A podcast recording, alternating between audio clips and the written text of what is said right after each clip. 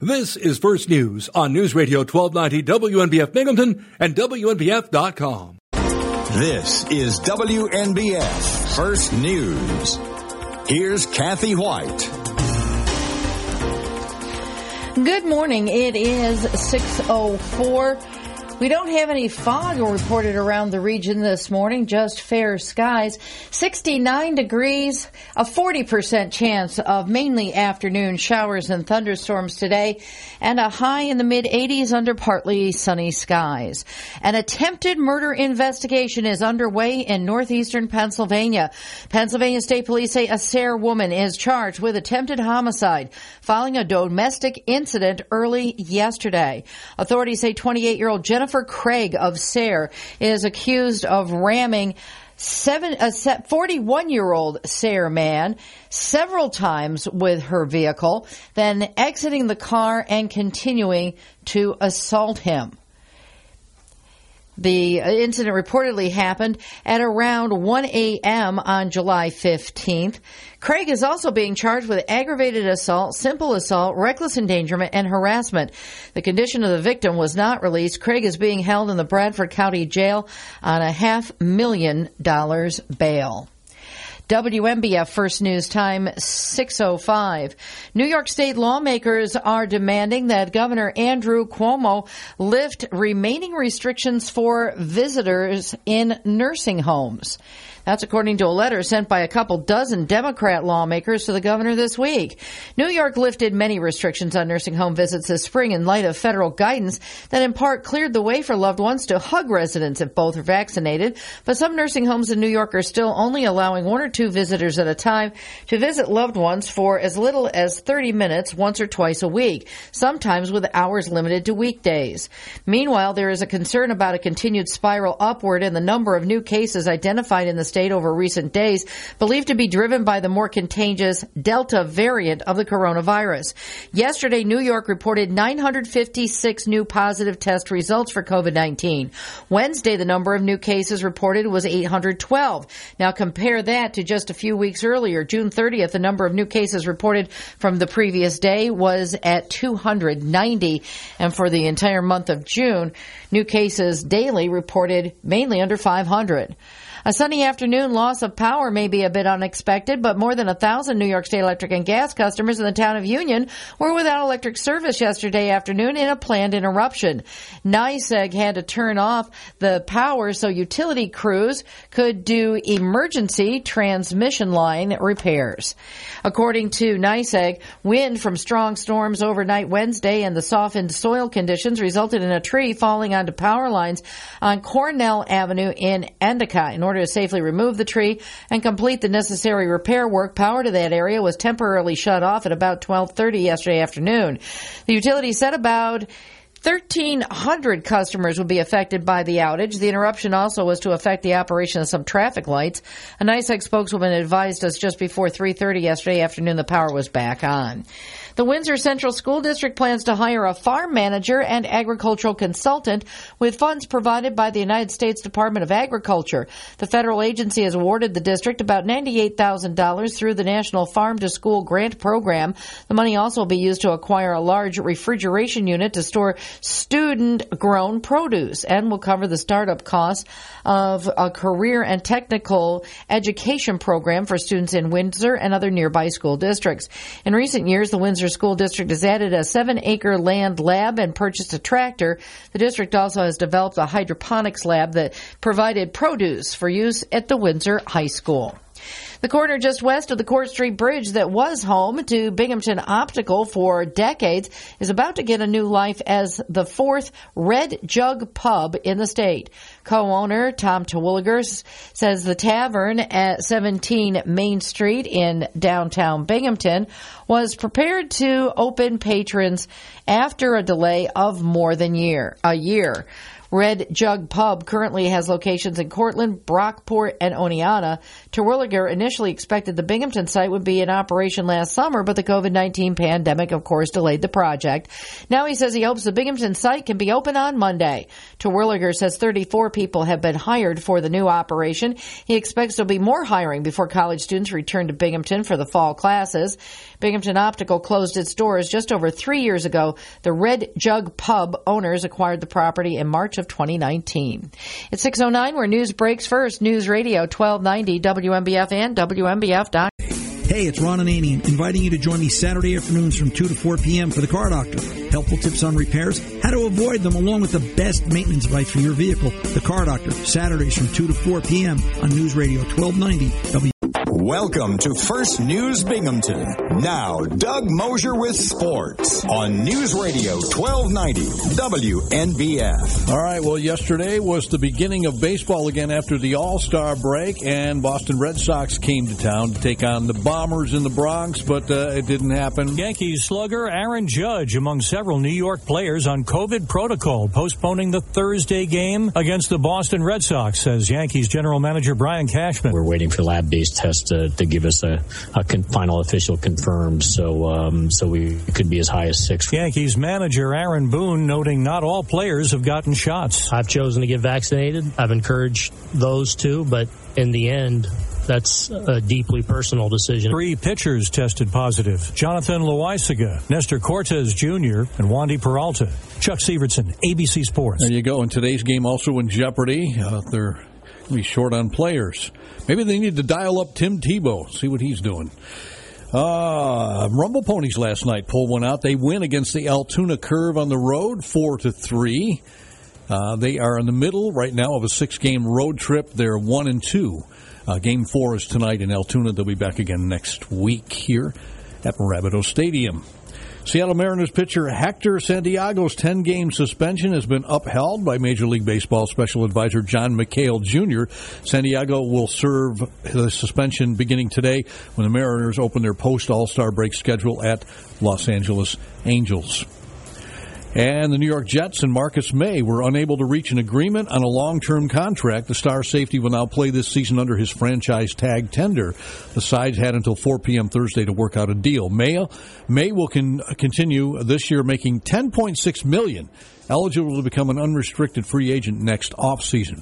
Canada's Deputy Chief Public Health Officer says the Toronto Blue Jays return to their home ballpark is trending in a very good direction, but Dr. Howard Njoo would not say when an announcement would be made. Toronto has played its home games this year in Florida and Buffalo because of uh, Canadian travel restrictions related to the coronavirus pandemic. California Panthers have agreed to a Carolina Panthers have agreed to a four-year, seventy-two million dollar deal with offensive tackle Taylor Moton. According to a person familiar with the situation, the person told the AP that the deal includes forty-three million in guaranteed money money. Friday's Olympic men's basketball tune up between the United States and Australia and Las Vegas has been canceled due to health and safety protocols. USA basketball cited an abundance of caution in making the decision. The news followed word that Washington Wizards All Star guard Bradley Beal would miss the Tokyo Games after being placed in health and safety protocols. USA forward Jerami Grant has also been placed in health and safety protocols. What is going on in this resurgent thing? All right, that is a look at sports. WNBF first news time is 614. Traffic and weather together now on News Radio 1290 WNBF. All right. Well, I had all the information in front of me here, and I'm looking for it.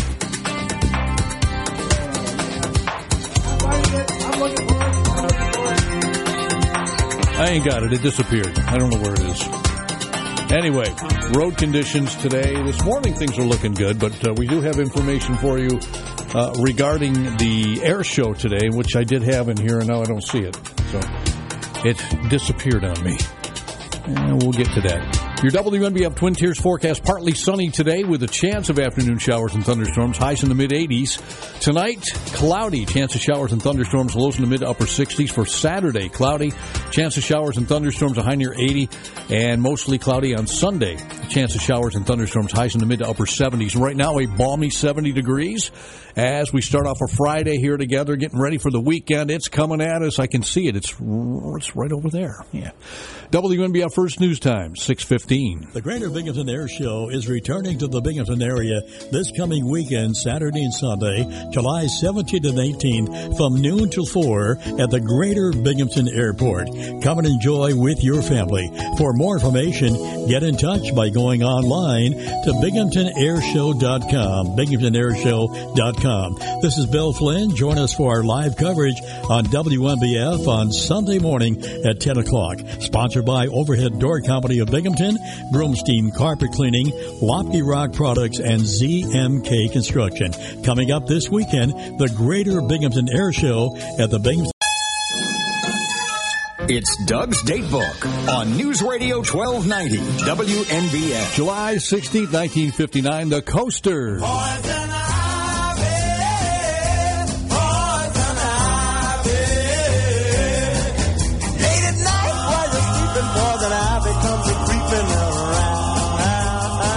Yes, indeed. 1966, guitarist Eric Clapton joined bassist Jack Bruce and drummer Ginger Baker to form the group the legendary Cream. Boy, they had some great songs too.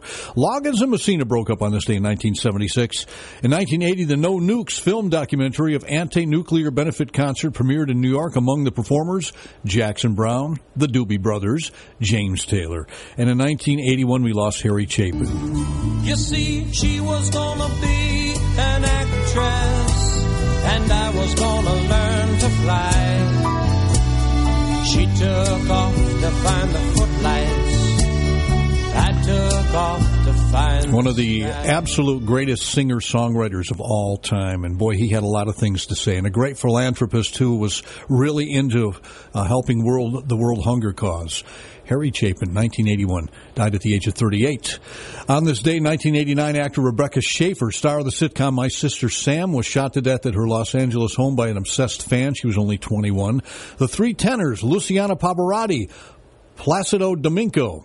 I'm proud of myself for even being able to pronounce that. And Jose Karakiakis rejoined the night after the World Soccer Final for the concert reunited, I should say. It drew an estimated 1.3 billion TV viewers to see the big three, the three tenors.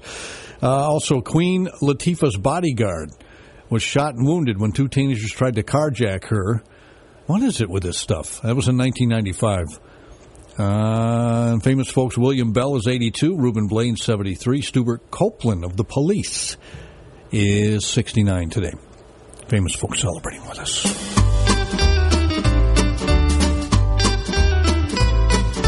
First News Binghamton presents The Lighter Side with Doug and Kathy on News Radio 1290 WNBF. What is it with this floppy microphone? You know, many times as I tighten this screw up, Kathy, it's still it's got a screw loose. It's kind of I have something in common with it. So we both have a screw loose.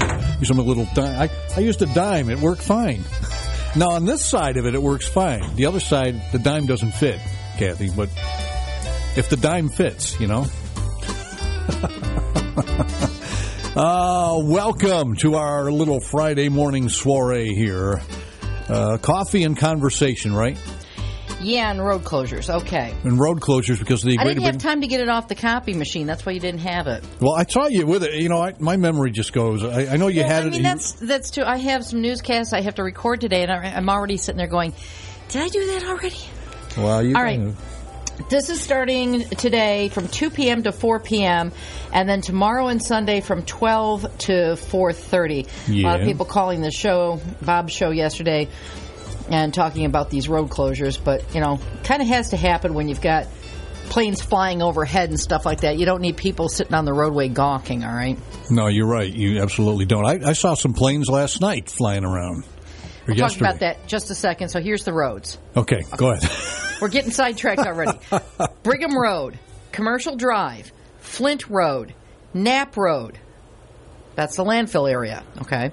Kolb Road, Upper Stella Ireland Road and West Chenango Road. Those are ones that are closed. All right. They were practicing their skywriting.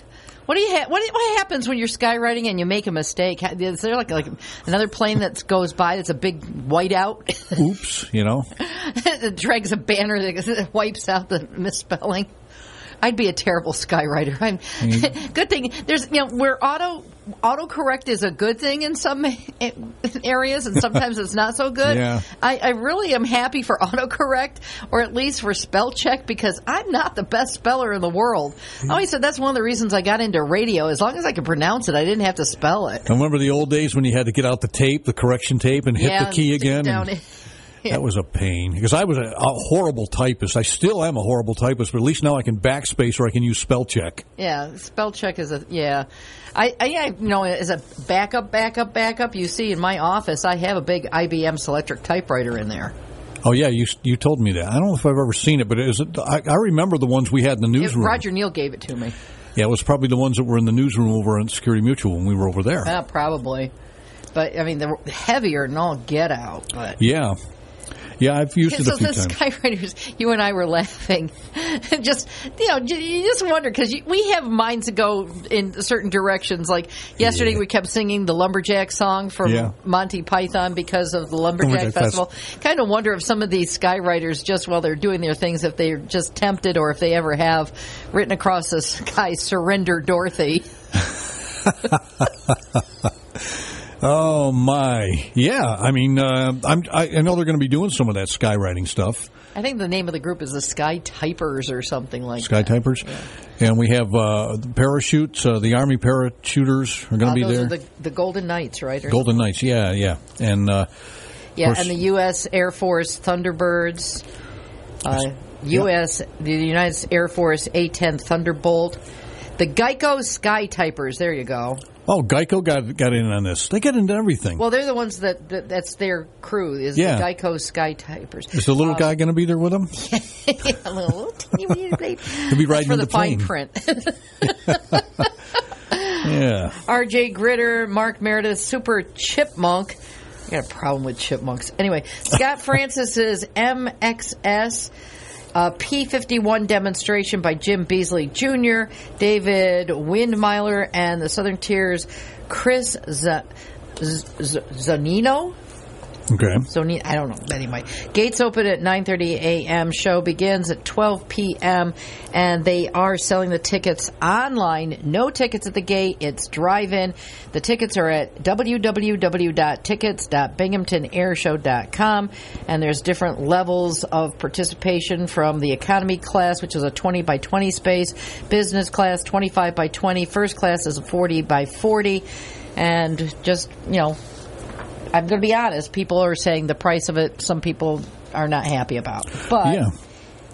Well, it's you, for the entire car. So right, yeah. So you can you can cut it up. you can safely get into your vehicle. Pony up the dough, and uh, you guys can get in at a, at a, halfway decent price. And don't forget the the road closures two to four today, and noon to four thirty tomorrow and Sunday.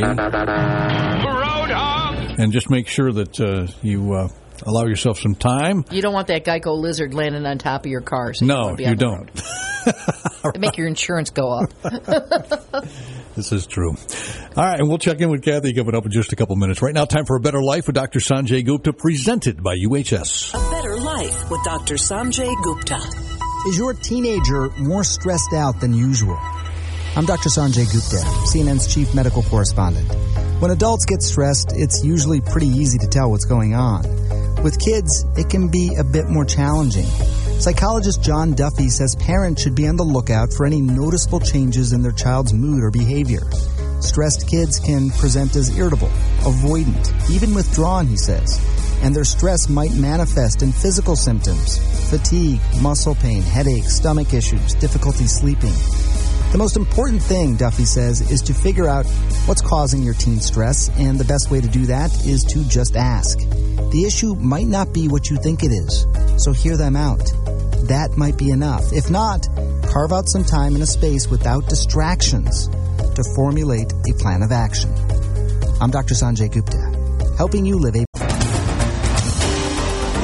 This is WNBF First News. Here's Kathy Whyte.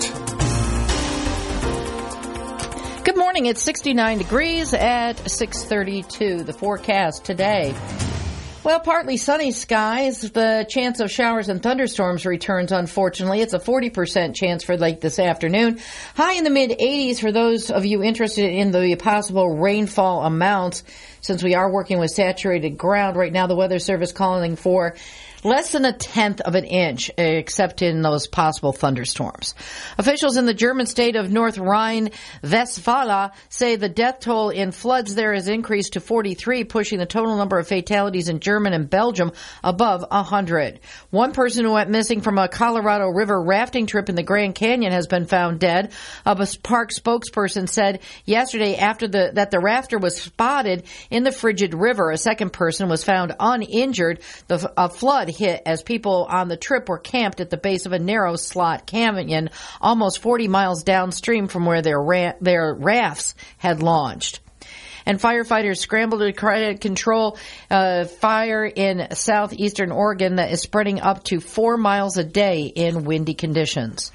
WNBF First News Time 633. Officials are looking into the cause of a two-alarm fire in the town of Chenango that damaged a garage attached to a house overnight and kept firefighters on the scene for close to four hours. No injuries are reported after that fire broke out at the home on Wallace Road shortly before midnight. Broome County Emergency Services officials say firefighters from the town of Chenango, Chenango Bridge, and Binghamton were sent to the scene at about 11:49 p.m. They were able to return to their fire stations at about 3 3:30 this morning. New York Governor Andrew Cuomo is expected to be interviewed by investigators with the state attorney general's office who are looking into sexual harassment allegations as the probe nears its conclusion. The timing of the interview tomorrow in Albany has been confirmed by people familiar with the case who spoke to Associated Press and other media outlets are also confirming the New York Times reports Joon Kim and Anne Clark, the two outside lawyers hired to lead the investigation that's being overseen by Letitia James, the state attorney general General are expected to interview the governor. According to the Times report, the lawyers have interviewed several women who have accused the Democrat of sexual harassment or misconduct and recently interviewed senior administration officials. Piles of documents and records, emails, and text messages have been collected as part of the investigation.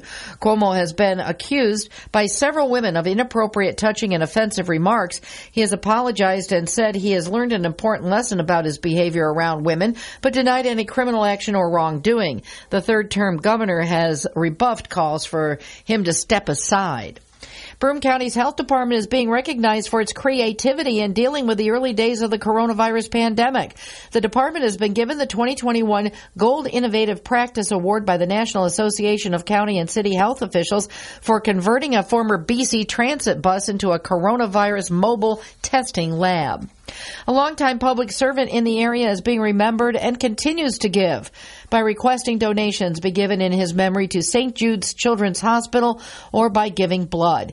Former town of Dickinson councilman and supervisor and Broome County legislator Donald Moran passed away on Tuesday at the age of 85.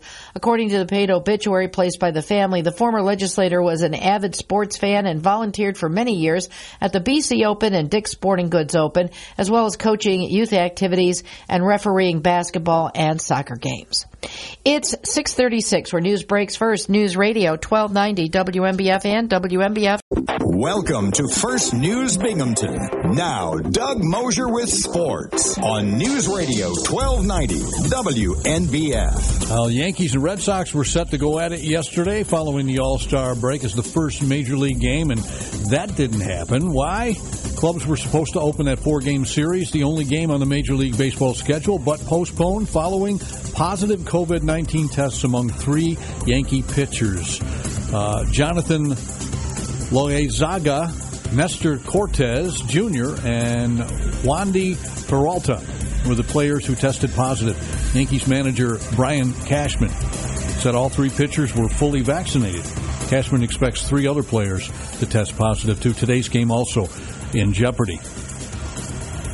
And Seattle Mariners pitcher Hector Santiago's 10 game suspension has been upheld by Major League Baseball special advisor John McHale Jr. Santiago will start serving the suspension today when the Mariners open their post All Star break schedule at the Los Angeles Angels. And Friday's Olympic game, today's game, uh, between the men's basketball team in the United States and Australia and Las Vegas has been canceled due to health and safety protocols. It's not just Team USA. Australia's Olympic delegation has very strict COVID protocols, and they're very concerned about potential exposure. So it's Australia just as much as the U.S. Yeah, the two people were not identified were among six new cases reported at the Tokyo Local Organizing Committee. Uh, that number includes four contractors who are residents of Japan. New York Mets and Marcus Maye were unable to reach an agreement on a long-term contract. The star safety will now play this season under his franchise tag tender. The sides had until 4 p.m. Thursday to work out a deal.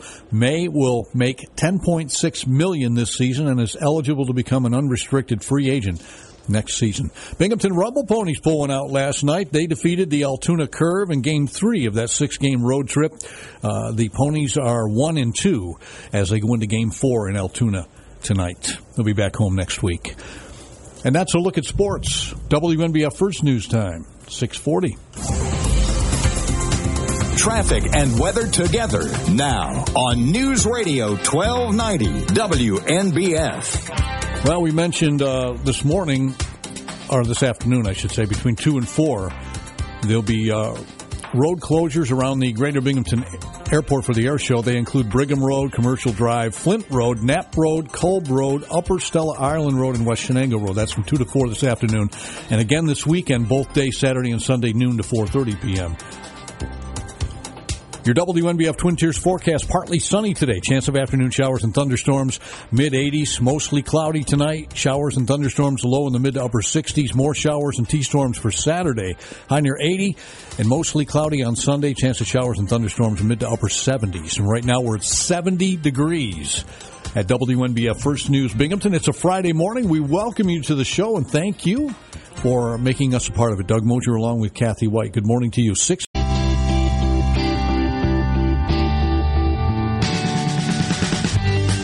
Welcome to First News Binghamton with Doug and Kathy on News Radio 1290 WNBF. I'm Popeye the Sailor Man. The finish cause I eat me spinach. I'm Popeye the Sailor Man. And it is Fresh Spinach Day. So, what a way to get kids to eat their spinach. You know, they came up with Popeye, and uh, the fact that uh, when he eats spinach, it makes him real strong and he can beat up all the goofy guy, the goons and bullies and stuff, you know? I don't know how that would fare today in today's politically correct world. How would that, you know? I have no idea. It's, um, yeah, I don't know. Popeye the Sailor Man. He's got one eye, so right now he's he's disabled. He smokes a pipe, which smoking is bad for you, and he's duping kids into eating spinach. Plus, plus Kathy Whyte, he's beating up people. Well, that, yeah. So you know, Duping kids. and But he, the thing is, when he beats up people, it's reluctantly. You know, he's not the one that starts the fight. well, Bluto had it coming. Did you know that this month is considered an unlucky month for weddings? Is it really? It's, it's a very popular month for weddings. The month of July is the unlucky month for weddings. Hmm. I thought that was interesting. Yeah. I didn't get married in July, but Uh, neither did I. It was in June, but um, got married in September. Yeah, September is a popular uh, month for weddings as well. June is very popular, uh, and even October people get married.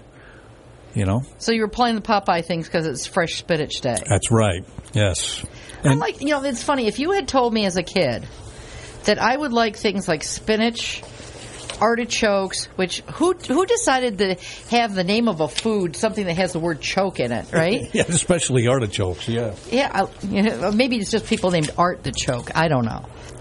But you could choke it. Well, Yeah, if you told me as a kid that I'd like that kind of stuff, I would have, you know, thought you were nuts. well, you know they're talking now about uh, uh, putting bugs out there, bug bug based uh, foods and Well, stuff. yeah, because that is that is a, a, a good source of protein. yeah.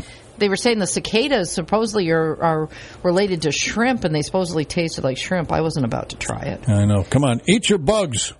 Today is National Personal Chef Day. Oh, really? Yeah, I mean those rich Hollywood types have personal chefs. I have a personal chef, but it, it's it's by really it's by default because she's a better cook than me. but I still clean up. So, um, Yeah. So now yeah. tomorrow's National Yellow Pig Day. Have no idea what that's supposed to mean. World Emoji Day and National Lottery Day. Well, Emoji Day. I mean, they're they're getting more popular than. Yeah, I have to. I don't know. I mean, when I go to put some emojis in because I try to be cool, it's Yeah. like I'm always looking for one. What's no? That's not the face I'm making. No, that's not the face I'm making. And then there's the ones that mean other things, and you got to be careful. this is true. You do have to be careful with some of that stuff because you know you could, and, and you have to be careful who you text. Yellow Pig Day. What is National Yellow Pig Day? Uh, we celebrate the number 17 with Yellow Pig Day on July 17th. Wait a minute, today's, oh, that's tomorrow, right? Yeah, I said, it was Oh, this might sound like a pork appreciation day. It's actually a day to enjoy the wonders of mathematics and particularly the special properties of the number 17. What does that got to do with Yellow pigs. I know. Okay. uh, I, I don't know either, but uh, you know, I guess you can declare anything a certain day. It was a Roger Neal Day back in June. I forgot. I missed it this year. Remember when they Yes. declared a national? Do I remember? It was. I think it was like the nineteenth or something. It was his last day. Yeah, something Yeah. like the nineteenth of June or something like that. So, yeah, we missed it Although, this year. although the village of Johnson City didn't get around until just like a few weeks ago to give him his plaque. oh, Mayor man. Deemie blamed it on the pandemic. It's like, yeah, okay. Eh, you know, it could be, could be, but either way, um, if you missed it, it was just a, a few weeks back. Our Roger Neal Day here in uh, was it in Johnson City or in Broome County or Um, well, uh, they had uh, Senator Akshar. Well, we had a Broome County one. Right. Jason Garnar did one. City of Binghamton proclaimed one. He got a state proclamation, but I don't know if it was c- proclaimed a certain day. But there was a recognition plaque from the state that he got. we'll have to. I've got a key to the city of Binghamton. You do? Yeah, I do. Is I never op- showed that to you. Uh, I don't remember if you did or not. I asked for it. and they gave it to you. Yeah, it was it was one of the the past mayors that was going out of office and had a whole drawer full of them with his name on them. So Well, there you go. Here's a key to the city of yeah, here here you go. Doesn't open anything, but take it anyway. well, anyway, I, I, eat your spinach today. Fresh spinach day. Now Roger Neal did get a key to the city of Binghamton for real from a current mayor and everything. Yeah. So yeah, Yeah, he's it still doesn't open anything. no, but it's yeah, it's one of those things. It's I was it's teasing symbolic. him when he got the key to the city that there was a big uh, run on locksmiths to change the locks, but It's symbolic, folks, but uh, a, a person that's well worthy of it. So, all right, Foodie Friday today. We got a good one. Not doesn't have anything with bugs in it, right? Mm. Uh, you're saying "Mm, I didn't look at it yet, so don't.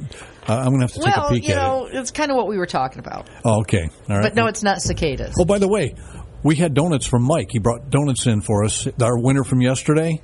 Oh, from the hot tub. Yeah, from Time the machine thing? yeah for the tickets and and folks, you- just so that you know, we didn't bribe Mike. We didn't give him the tickets. Because he won. bring us donuts. Yeah, he won first. So there's no payola plugola We didn't here. know anything about his connection with donuts That's before. right. We did not, and some other goodies that he brought in. But Mike, thank you for that. It was very nice of you. You didn't have to, but we appreciate it because we're all enjoying it this morning. Yes. So, all right, and we're also going to enjoy our consumer and tech update right now. Here's Kim Komando. If you ran Twitter or any other social media platform, what would you do when people begin using emojis as racist insults? I'm Kim Komando with the answer brought to you by ExpressVPN. Stop internet service providers from profiting off your data. Get three extra months free at expressvpn.com slash Kim. This past Sunday, England's men's soccer team was playing in their first major tournament final in years. After the game, a wave of racist abuse began aimed at three black English players. Messages began appearing on Twitter, Facebook, and Instagram using the monkey and banana emojis. Of course, digital abuse isn't new, especially when it comes to professional sports. But the use of innocent emojis is. For example, an emoji banana or monkey is not inherently racist or insulting. It's the message that it was attached to that was. Worse, Twitter and the other big social media companies don't have any sort of algorithm that can block these racial insults. Get more tech news 24-7 at komando.com. Whether you need it for work, school, or a special project, it's very important to have the right printer. The Epson EcoTank is a new type of printer that doesn't use cartridges. Stop buying expensive ink cartridges and save yourself the frustration of replacing ink cartridges ever again. The Epson EcoTank printers have supersized, easy to fill ink tanks, and they come with just a ridiculous amount of ink. If you're like me, you've tried rationing your printing to save yourself from replacing those expensive ink cartridges. With the Epson EcoTank, you don't have to worry about running out of ink. So start printing in color all you want. You can kiss expensive cartridges goodbye already. But hurry, because the Epson EcoTank is changing the way people print. It's flying off the shelves. I just love mine. The Epson EcoTank makes it easy. Make the switch today. Add the Epson EcoTank to your online shopping list so you can just fill and chill. Epson EcoTank printers. Available at Sam's Club, Target, Walmart, and at epson.com slash eco. Up with the news and information you can trust. This is WNBF First News. Here's Doug Mosher. And good morning to you. WNBF First News time is 657. A partly sunny day today with afternoon showers and thunderstorms possible. Highs will be in the mid 80s. Uh, for tonight, cloudy, showers, T storms again, mid to upper 80s. Some clouds for the weekend, a chance of showers and thunderstorms Saturday with a high near 80. And then uh, on Sunday, Chance of showers and thunderstorms, mostly cloudy, mid to upper 70s. And right now, uh, we're sitting at about 70 degrees, so a warm, balmy morning for us right here. Kathy Whyte has the latest local news. That's all coming up for you in just a couple of minutes. On this date, 1981, we lost Harry Chapin, died at the age of 38. So we'll Harry Chapin up to uh, our ABC News. We'll- It was raining hard in Frisco. I needed one more fare to make my night. A lady up ahead waved to flag me down. She got in at the light. Oh, where you going to, my lady blue? It's a shame you ruined your gown in the rain. She just looked out the window. She said 16 Parkside Lane.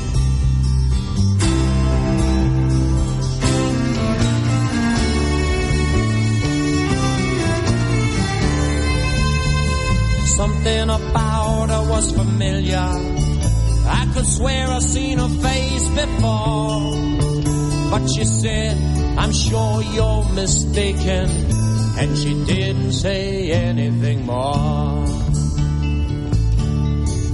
It took a while, but she looked in the mirror. Then she glanced at the license for my name. A smile seemed to come to her slowly. It was a sad smile, just the same. And she said, How are you, Harry? I said, How are you, Sue? Through the too many miles and the too little smiles, I still remember you. Your trusted source for news and information. This is News Radio 1290, WNBF Binghamton and WNBF. This is WNBF First News. Here's Kathy Whyte. Good morning. It's 69 degrees at 704. The forecast today. Partly sunny skies, just a 40% chance of showers and thunderstorms. A high in the mid 80s. Those concerned about the rainfall amounts, except in the higher amounts and thunderstorms, we're looking at less than a tenth of an inch. An attempted murder investigation is underway in northeastern Pennsylvania. Pennsylvania State Police say a Sayre woman is charged with attempted homicide following a domestic dispute early yesterday. Authorities say 28 year old Jennifer Craig is accused of ramming a 41 year old Sayre man several times with her vehicle, then exiting the car and continuing to assault him. The incident reportedly happened around 1 a.m. on July 15th. Craig is also being charged with aggravated assault, simple assault, reckless endangerment, and harassment. The condition of the victim was not being released. Craig is being held in the Bradford County Jail on a half million dollar bail. Some New York State lawmakers are demanding that Governor Andrew Cuomo lift remaining restrictions for visits at nursing homes, according to a letter sent by two dozen Democratic lawmakers to the governor this week. New York lifted many restrictions on nursing home visits this spring in light of the federal guidance that in part cleared the way for loved ones to hug residents if both are vaccinated. But some nursing homes in New York are still only allowing one or two visitors at a time to visit loved ones for as little as 30 minutes once or twice a week, sometimes with hours limited to weekdays. Meanwhile, there's concern about a continued spiral upward in the number of new cases identified in the state over the past few days. That's all believed to be driven by that more contagious Delta variant of the coronavirus. Yesterday, New York reported 956 new cases. That was results for testing for COVID-19. Now on Wednesday, the number of new cases reported was 812. Think back though, June 30th, the number of new cases reported for the previous day was 290.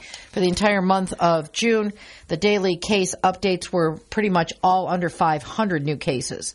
U.S. Congresswoman Claudia Tenney is hosting a roundtable discussion today to talk about families that had to stay away from loved ones at long-term care facilities during the pandemic. The Republican from Utica is hosting the session to focus on the proposed Essential Caregivers Act at 11:15 this morning in the Broome County Chamber of Commerce Community Room at SUNY Broome Community College campus in the town of Dickinson.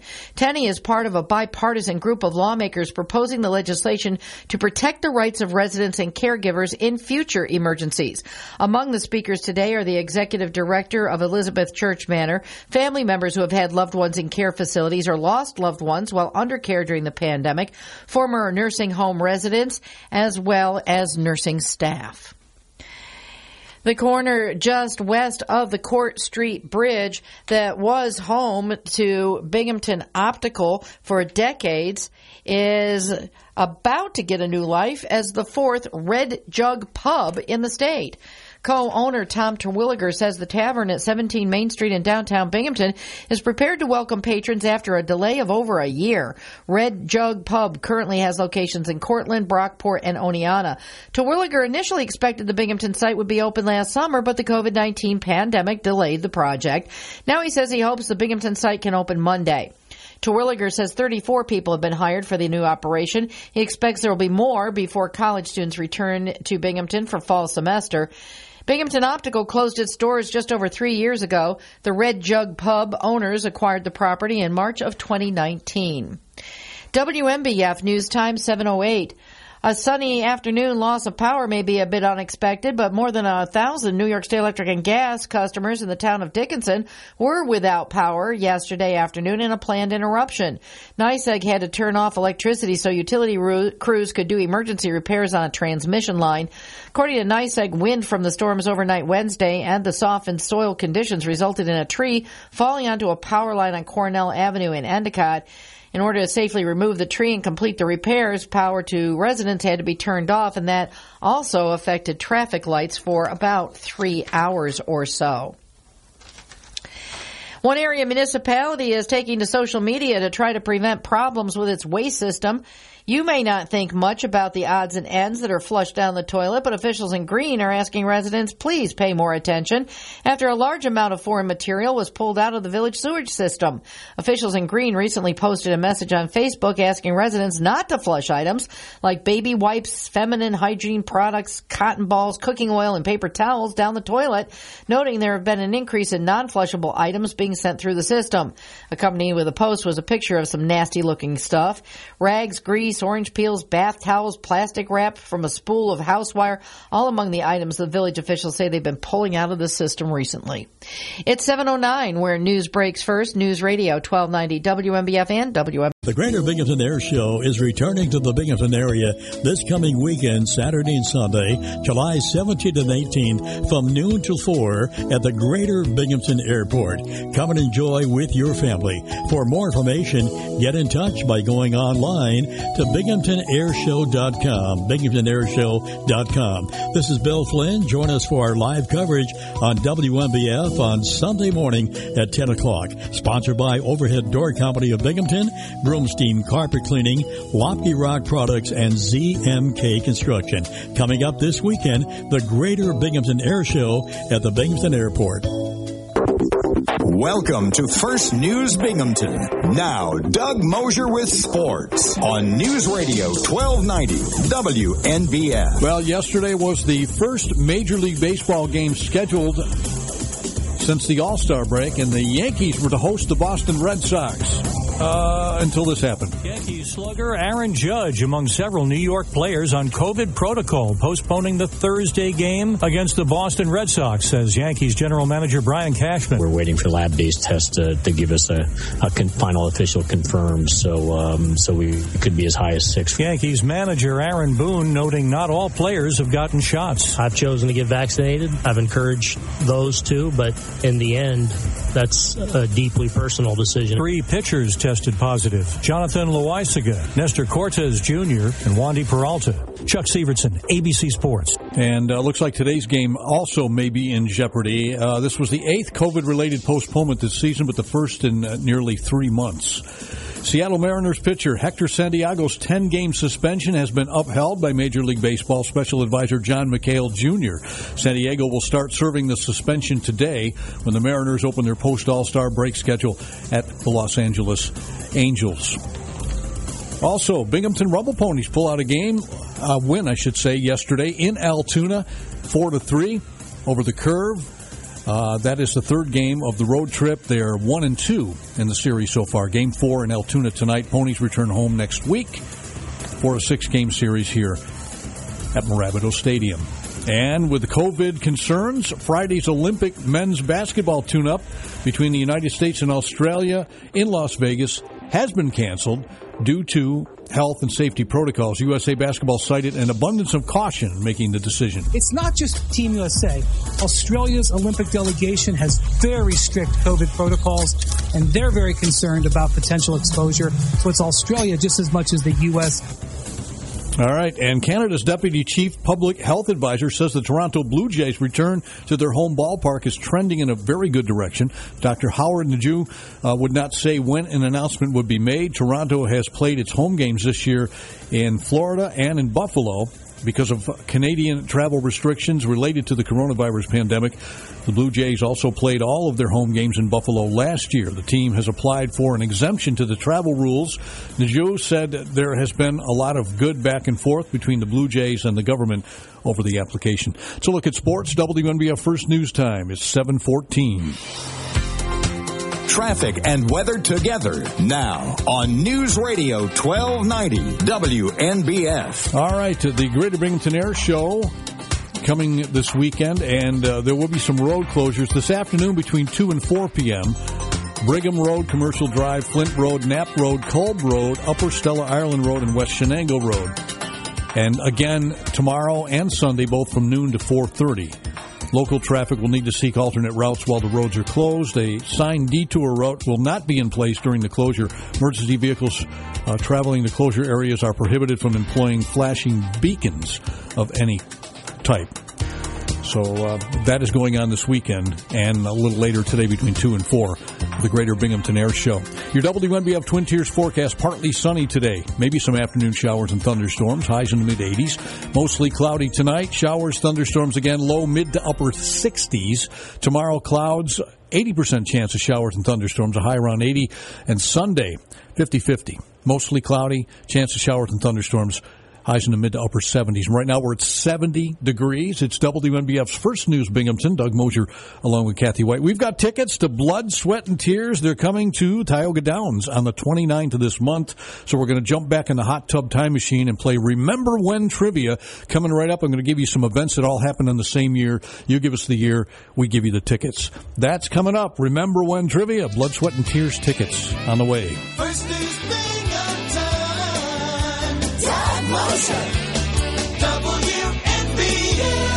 Join Bob Joseph weekday mornings 9 till noon for Binghamton Now.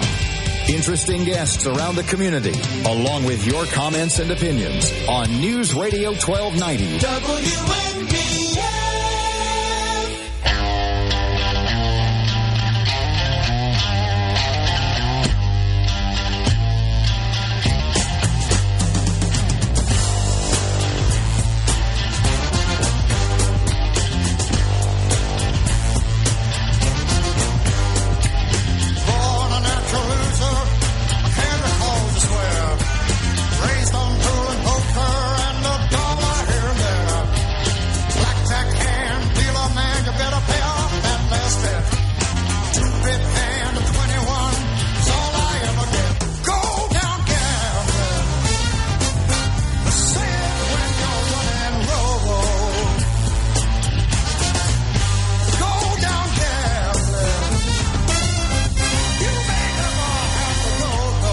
Blood, Sweat, and Tears coming to Tioga Downs on July 29th, and we do have tickets uh, to check out that show. Going to be a great show. All the shows at Tioga Downs are great anyway, and uh, we're glad that entertainment is coming back to the area, so we're going to give you a chance to win a pair of tickets to the show on July 29th at Tioga Downs. Concert starts at 8 p.m. So we're going to play Remember When Trivia. We're going to jump in the hot tub time machine to give you some events that happened all in the same year, and then we'll take your calls at 772 1290. Initiate time warp sequence. Ah, here we go. Getting comfortable in here. We're ready to go. All right. All these events happened in the same year. Casey Anthony was arrested on charges of child neglect. The Curious Case of Benjamin Button and the movie Step Brothers were both among the movies that year in the box office. The Senate passed the $700 billion bailout known as the Troubled Asset Relief Program. And Obama wins the presidency. What year did all of those happen? 772 1290 is our number. I'll give them to you again. Casey Anthony was arrested on charges of child neglect. The Senate passed a $700 billion bailout, the Troubled Asset Relief Program. Curious Case of Benjamin Button and Step Brothers were among the movies that year, and Obama wins the presidency. Let's go to the phone lines. Good morning. Who is this? My name is John. John, you want to take a crack at the year? November 2008, Mr. Obama won the presidency, took office in 09. So it's 2008, your guess? That is my guess, sir. You are right. You're Yeah. you got the tickets. And I'm old enough to remember these guys, so that's awesome. yeah, I hear you, man. I hear you. Who's this again? What's your first name? John, I just turned 58 yesterday, and uh, I said, man, blood, sweat, and tears. I, I don't have one of their CDs, but uh, every time their song comes up, or sometimes you bumper something with it, I was like, man, I got to get their greatest hits CD or something. Slew of hits. You know, well, ha- happy belated birthday, John. And as a as a happy belated birthday gift, you got a pair of tickets to the show on July 29th at Tioga Downs. Well, that's awesome. Enjoy your show every morning. You get me to work. Thank you. Thank you. Well, hang on the line, John. I'll get some information from you and tell you how you can get your tickets. Okay. Awesome. Thank All you. right, you betcha. Stand by. All right, uh, we've got. Uh, we'll probably have more tickets coming up in the future, but that's it for this week anyway. But thank you so much. 2008 was the year that all of those events happened. And uh, yeah, we all remember the bailout, that's for sure, and Casey Anthony, and of course uh, the milestone Obama winning the presidency. Uh, so there you go. All right, and thank you for trying to win those tickets. But uh, John has got them. So, all right, WNBF First News Time seven twenty three. Kathy standing by with local headlines. We'll get to that. Welcome to First News Binghamton on News Radio 1290 WNBF. Here's Doug Mosher. And good morning to you again. Congratulations to John from Binghamton, winner of our Remember When Trivia 2008 was the uh, year we were looking we were looking at. And you know, I, to this day, I still have not seen that movie, The Curious Case of Benjamin Button. I've tried to watch it a couple times. I know he starts off he's a baby and then he gets older. I think it is. Yeah, that's how it works. Or is it the other way around? It's the other way around. He's older and then he he starts getting younger. That's what it is. Haven't watched it yet. I, uh, I I've- I've had I have it on video, and a couple of times I've I've attempted to start to watch it, and I don't think it was anything particular about the film that turned me off. I just for some reason was interrupted each time I tried to watch it. I have seen Step Brothers though, uh, with uh, John C. Reilly and Will Ferrell. That's that's a hilarious movie. Uh, but anyway, uh, those things in 2008. So it's fun to kind of reminisce and go back and think about different things in time. I used to do that a lot in my other radio life, and I love to play games and have fun with listeners. I mean, because that's really what it's all about. It's all smoke and mirrors as far as you know the the theater of the mind, being in the hot tub and stuff. But it's fun, you know, and that's the way radio has always been. Uh, because you can't see anything, so you kind of paint that illusion in the picture and in the same time you have a little fun and who doesn't like trivia people love trivia even if you don't win you can guess and guess among your friends and, and see if you're right or not let's get an entertainment update Entertainment News. How many others are there? Stopping us. True, the pandemic has lowered the bar for movie release records, but Marvel's Black Widow's still got every reason to celebrate their latest milestone. The flick just crossed the $100 million domestic earnings mark and did it in just six days, faster than any other pandemic era release. Fight with you. F9, A Quiet Place Part 2, and Godzilla vs. Kong have also made more than 100 million. Marvel's owned by Disney, parent company of ABC News. Howdy, y'all. Apple TV Plus's feel-good comedy Ted Lasso leads all comers at the Television Critics' Choice Awards with five nominations, just days after it scored 20 Emmy nods. Celine Dion's rescheduled the remaining North American dates on her Courage World Tour to next year due to COVID-19 concerns. I'm kind of a big deal. People know me. And Will Ferrell's 54 Friday. I'm Christopher Watson, ABC News. I knew there was something about Step Brothers that I like. Will, Fer- Will Ferrell is 54 today. One of my favorite actors. People don't get Will Ferrell. You either get him or you don't. He's very odd. His his humor, and again, that goes back to uh, the fact that comedy is subjective. Uh, and a lot of actors are as well. Some people may not like his humor. Other people find it hilarious. I find it hilarious. The same as uh, Kathy and I both have the common denominator, Monty Python. We find Monty Python hilarious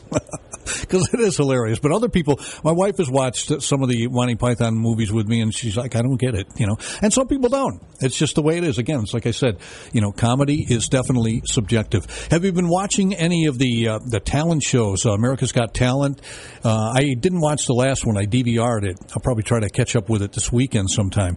But um, man, some of the talent that they get on those shows is amazing. You know, and the thing I like about that, as opposed to uh, the vocal shows like The Voice and American Idol, who are, are they're good shows, but it's really a polarized talent show. It's all about singing you know, and uh, it's really not anything about so, some of these people that can can dance the way they do, and um, I don't know. Uh, there's magicians and there's people that that uh, do acrobatics. There's people that uh, throw arrows at each other, and I don't know. There's all kinds of stuff. It's it's a very interesting show. I I really enjoy it. I think it's like in its tenth, eleventh, or twelfth season, something like that. Uh, America's Got Talent. One of the shows that that I enjoy. There are so many out there, and you know they just keep adding more and more shows, and it's like I can't watch all of these. I'd be sitting home watching TV all the time. I'd weigh 300 pounds and have to wash myself with a rag on a stick. You know, uh, yeah, I'm not going to do that.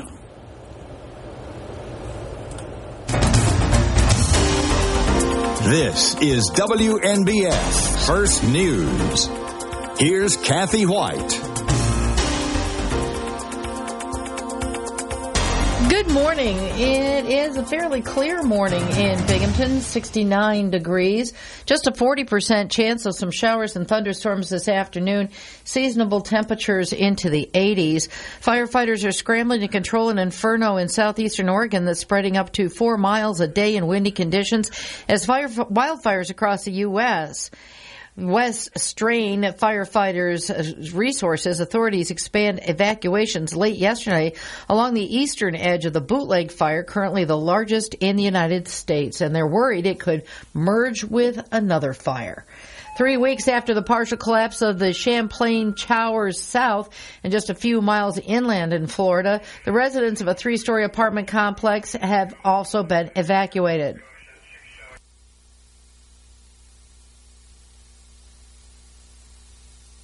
Apartments in Miami Dade came crashing down onto balconies and the ground below. We hear a big boom. The whole thing was on top of our porch. No one was hurt, but Kaylee Vega and her neighbors have been forced out of the complex while an investigation and repairs are done. Even when they're allowed to return, Kaylee's sister Haley says, And now I'm not going in there. Jim Ryan, ABC News. And that partial collapse of a roof overhang was at the Lakeview Gardens apartments in Miami Dade.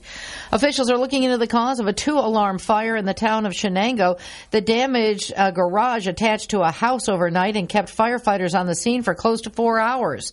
No injuries are reported after fire broke out at the home on Wallace Road shortly before midnight.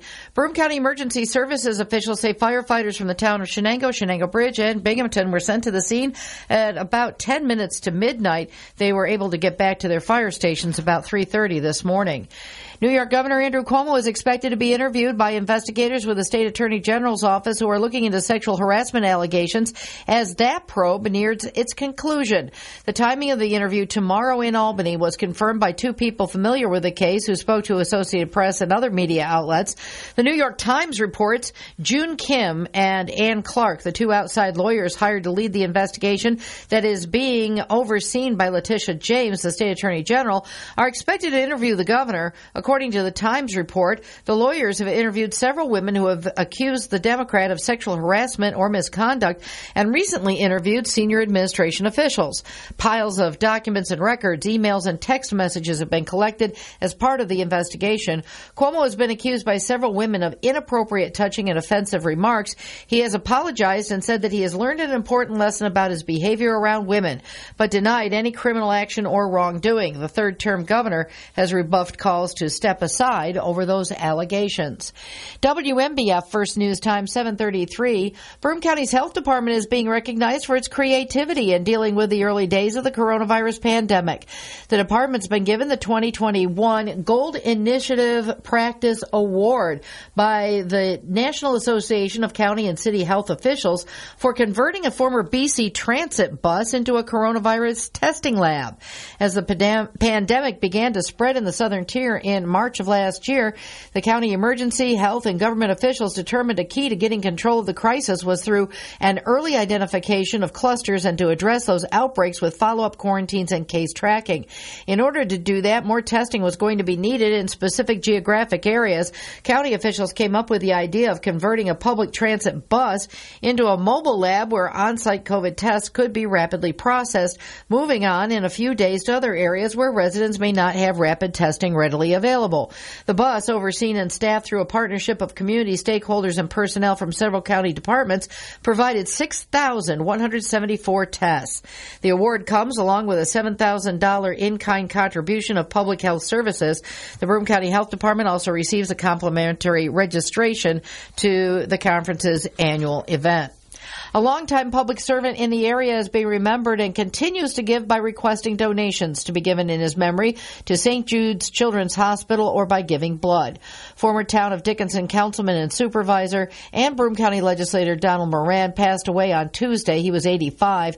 According to a paid obituary placed by the family, the former legislator was an avid sports fan and volunteered for many years at the BC Open and Dick's Sporting Goods Open, as well as coaching youth activities and refereeing basketball and soccer games. It's 735 where news breaks first. News Radio 1290 WNBF and WNBF. Like most local businesses, your biggest challenge has been finding people to hire. And that's why we're holding a live in-person job fair on August 18th at the Oakdale Mall. It's time to put Binghamton back to work. Our five local radio stations reach over 150,000 people along with another 95,000 people on Facebook, giving you an unmatched ability to put your career opportunities in front of people who are ready to work. The deadline is Wednesday, August 11th, so call Barb Meany at Town Square Media Binghamton at 772-8400 extension 202 and let the Twin Tiers know you're hiring. Welcome to First News Binghamton. Now, Doug Mosher with sports on News Radio 1290 WNBF. Well, not much to report because there wasn't any baseball after all yesterday. Yankees were supposed to host the Red Sox, but three players on the Yankees pitching staff tested positive for COVID 19, so the game was postponed. And today's game also may be in jeopardy. This is the eighth COVID related postponement this season, but the first in nearly three months. And likewise for the Olympic men's basketball team, today's tune up between the United States and Australia in Las Vegas has been canceled due to health and safety protocols. USA Basketball cited an abundance of caution in making the decision. Binghamton Rumble Ponies pull one out last night. They win on the road against the Altoona Curve 4 to 3 third game in their six game road trip series. They are one and two in the series. Game four tonight in Altoona. Ponies return home next week for a six game series here at Mirabito Stadium. That is a look at sports. WNBF First News Time 738. Traffic and weather together now on News Radio 1290 WNBF. All right, for today, partly sunny. Afternoon showers and thunderstorms, highs in the mid 80s. Mostly cloudy tonight, chance of showers and thunderstorms, lows in the mid to upper 60s. On Saturday, more clouds and showers, and a high right around 80. And then for Sunday, 50% chance of showers and thunderstorms, mostly cloudy, highs in the mid to upper 70s. Right now, at 70 degrees. WNBF First News Binghamton. Welcome to First News Binghamton with Doug and Kathy on News Radio 1290 WNBF. And today's recipe does not contain spinach. Oh, mm, maybe it does. I don't know. It's Foodie Friday, by the way. And uh, we're waiting for Kathy Whyte to come in to tell us what the Foodie Friday recipe is for today. I see it, but I don't want to reveal it because I want Kathy to reveal it. Well, I mean, I've always said, who thought certain types of food that we really, a lot of them delicacies, who thought that it would be a good idea to eat this stuff? At some, at somewhere along the line, they came up with it and said they were probably really hungry and said, hmm. Well, and you asked me if the recipe had anything to do with bugs. Yeah. Because we were talking about bugs. Well, if you look at shrimp, they kind of look like sea bugs. They're seawater bugs. Yeah. Especially prawns. You ever look at those prawns? Prawns those things, are, are quite large, but they're basically Yeah. shrimp. Yeah. Mhm. But yeah, it's, so anyway, I had some um, Gulf shrimp. They're a little more of a delicate flavor, and uh, I, I like to get uh, sustainable stuff, and if I can, that is sourced off, you know, the United States, that you know where it's coming from, and, and seafood it can be tricky. There's a lot of debate about farm raised and stuff like this, but this is is wild caught, fresh Gulf shrimp, supporting the the fisher people down in the Gulf Coast area, and I had rosemary growing in my garden, Mhm. so I decided just really simple because a lot of people like that. Everyone talks about five ingredients. Well, if you don't count the salt and pepper in this, it's four ingredients. And it can be put together in like a matter of minutes. Now, I I had the zest of a lemon, the finely diced up fresh rosemary, which you can really see in the picture, Mhm. and some salt and pepper and the thawed shrimp and just put that all together in a bag and let it sit so the flavors all got in together and grilled it off and you're talking a very healthy recipe um, i'd like to serve it with rice but i actually got this really neat stuff that i found in a lo- local grocery that are um, potato au gratin Yeah. patties. They look like little hockey pucks, and I'm a real fan of sweet potatoes. So we decided to try these sweet potato au gratin patties, and they were super good. And they really went well with this. But for people that are looking for a real fast recipe and something that you can make for just a few people, or you can expand the recipe to make it for a whole bunch, then this is my recipe this week for Foodie Friday. It is uh, lemon rosemary grilled shrimp, and fresh herbs are really in season now. A lot of them very beneficial for you, as well as some of the um, other seasonings and herbs and spices and things like that. And if you want to know what's good for you, kind of help out your immune system or your cholesterol or that kind of stuff, your high blood pressure, we suggest you go visit our friends at Down to Earth Whole Foods on Grant Avenue in Endicott. Johan and the gang, they know about all that stuff. Um, I was reading something recently about. Um, I think it was on Jeopardy about uh, why honey doesn't spoil. Some of the, the chemical makeup of honey of why it doesn't spoil. Well, the people at Down to Earth Whole Foods, they know about the health benefits of honey They sure do. And all the different kinds of, of flavors and nuances and things like that. So go and see them. They're open seven days a week over there on Grant Avenue in Endicott. Check them out on Facebook. You know, follow them on Twitter. If you don't feel like going in the store, they have curbside pickup. They have delivery. Make sure you say hi to the whole gang and, and see what they've got fresh and in stock with the produce that's coming in and locally sourced products and things that are good for your health. Down to Earth Whole Foods, 3 Grant Avenue in Endicott. I always wondered whoever invented Rosemary's name, if their name really was Rosemary. I don't know where that came from. I'm just curious on it, you know. I mean, I wouldn't know things like Tarragon or any of that either. That Yeah. sounds like a space alien. It does. We come from Tarragon, It does. and this is my daughter Marjoram. anyway, check out Kathy's recipe. She has a bunch of those archived as well at WNBF.com, and there's some delicious ones there. Maybe you're looking for something for a party or a gathering. She's got a lot of great ideas. And we even dipped into the old WNBF cookbook from decades gone by. You might see some more recipes from that Yeah. pop up. Who knows? Absolutely. Check it out, WNBF.com. Starts recording? Today is Friday. Friday. Oh, why? Friday. Welcome to the show that we're doing right now. Happy Friday. This show is not high on my list of priorities.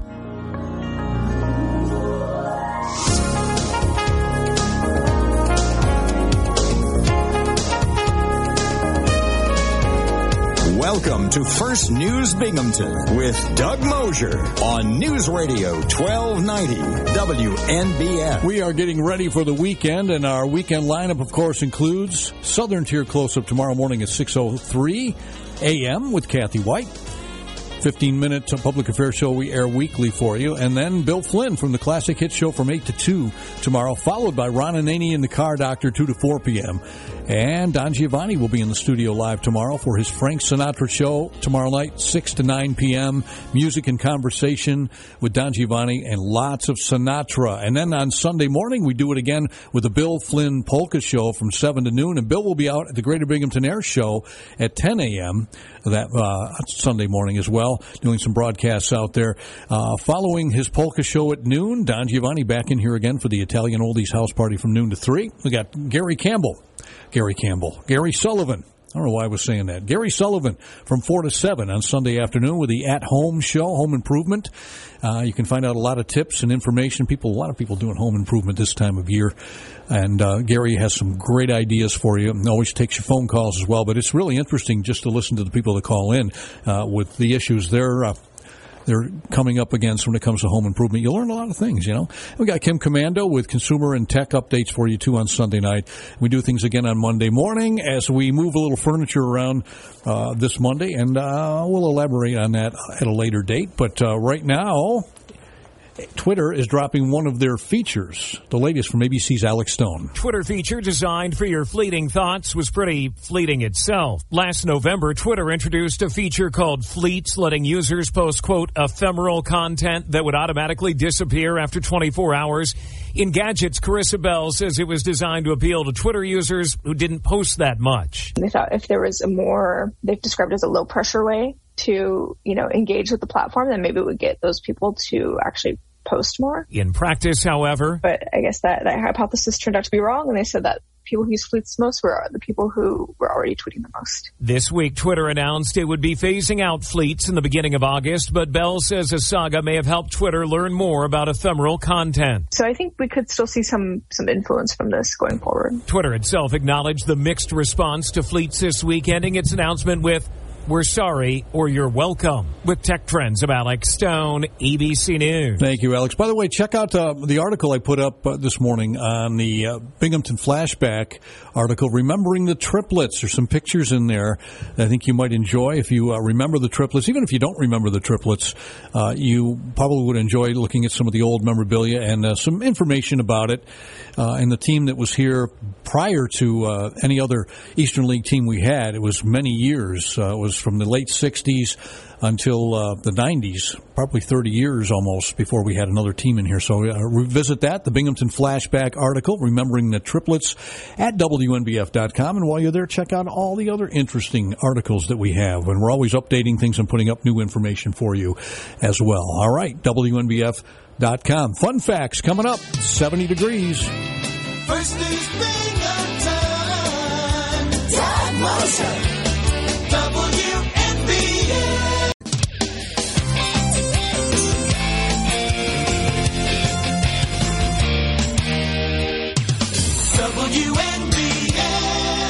And welcome once again to uh, WNBF News Radio 1290. Coming up next hour in the studio, joining me, Paul Sinawa, and I believe Jack Seaman from Chow are going to be here. We're going to talk about an event they have coming up uh, in probably about 15 or 20 minutes. Oh, that's the wrong one. What are we doing here?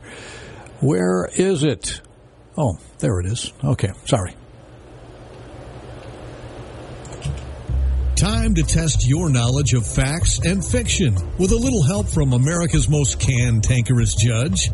It's WNBF's That's the truth. or That's baloney. And we've got five fun facts for you. Don't give me baloney. Why? Because I don't like baloney. Well, you may have a little mustard on that as well. Hopefully, you do like mustard? Who cares? All right, let's start with uh, question number one. Fun fact number one. I'm sorry. These are fun facts. This is an interesting one. In the history of Christmas movies, there has never been a Christmas movie nominated for an Oscar. In the history of Christmas movies, there's never been a Christmas movie nominated for an Oscar. What do you think? That's baloney. You don't look any farther than It's a Wonderful Life in 1946, Miracle on 34th Street 1947, and The Bishop's Wife also in 1947. The only three Christmas movies ever nominated for a Best Oscar picture. Fun fact number two in the original book, The Wizard of Oz, Dorothy's slippers were not ruby. In the original book, The Wizard of Oz, Dorothy's slipperware was not ruby slippers. That's the truth. Yeah, they were silver. I guess Ruby, probably they did it when they did the colorized version because Ruby looks a little better on film than silver. I'm just guessing. Fun fact number three studies have shown that people over the age of 60 have a 14% higher chance of dying on their birthday than on any other day. Studies have shown that people over 60 have a 14% higher chance of dying on their birthday than on any other day. What do you think? That's the truth. Due to increased stress on birthdays, heart attacks, strokes, falls, and suicides are all more likely. Fun fact number four the pigeon. The pigeon was the first bird domesticated by man more than 4,000 years ago. The pigeon was the first bird domesticated by man more than 4,000 years ago. What do you think? That's baloney. Now, the goose. The goose was the first bird domesticated by man more than 4,000 years ago in Egypt. The goose, not the pigeon. Although they did use pigeons to transfer messages and stuff back. Not that far back, though. And fun fact number five President Bill Clinton was the first American to own a Si- first American president to own a Siamese cat. President Bill Clinton was the first American president to own a Siamese cat. What do you think? That's baloney. Now, it was President Ruth Rutherford B. Hayes, first American to own a Siamese cat. The cat was a gift to the president and first lady from the American consul in Bangkok, believe it or not. Clinton never did. I did not have a Siamese cat. I did never. I never had feline cats in my office. I had socks. That's about it. All right. Anyway. Watch it now. Careful now. Final hour together. Uh, we're going to make it a good one, too, this final hour. Special guests back in the studio again. Boy, it's nice to have people back in here again, you know? Looking forward to it. Looking forward to the weekend. The Lumberjack Festival, also the Conklin Field Days. Somebody had told me they're going on this weekend as well. So uh, a shout out to all. We used to do that every year to go there. So there's a lot of things to do this weekend. You know, the Lumberjack Festival in Deposit as well. Conklin Days out there. And our Greater Binghamton Air Show, which hopefully will go off without a hitch. We had to have a little bit of rain in the forecast, but it's kind of intermittent here and there. So hopefully, in between all of that, they'll be able to uh, do the show because, boy, that's going to be a lot of fun. And more information at Greater Binghamton Air Show. Let's see, where is the? Got the information right here, the website. It's uh, binghamtonairshow.com. Binghamtonairshow.com is where you can go to get ticket information and everything, too. And we'll have information for you on street closings in that area coming up, too. WNBF Binghamton and WNBF.com. We're at 70 degrees right now. Good morning. It's 8 a.m. Here's the latest from ABC News. I'm Micah Chachi. The increase in coronavirus cases in many areas has led to the return of mask mandates in Los Angeles County. They'll be required in all indoor public spaces beginning Saturday night, regardless of vaccination status. This LA resident is glad. It's really important to, to take the, the the care and the caution to, to, to make sure it's not spreading, especially to the most vulnerable part, like members of society. Yeah. A week from the start of the Summer Olympics, a USA basketball game against Australia in Las Vegas scheduled for tonight was canceled because of health and safety protocols. While last night's Major League Baseball game between the New York Yankees and Boston Red Sox was postponed because of positive cases within the Yankees organization. At the White House Thursday, President Biden weighed in on the unrest in Cuba. He says the U.S. is considering possible action to help, but that current sanctions are unlikely to be lifted. There are a number of things that we would consider doing to help the people of Cuba, but it would require a different circumstance or a guarantee that they would not be taken advantage of by the government. The president also said he's confident his infrastructure bill will pass Congress.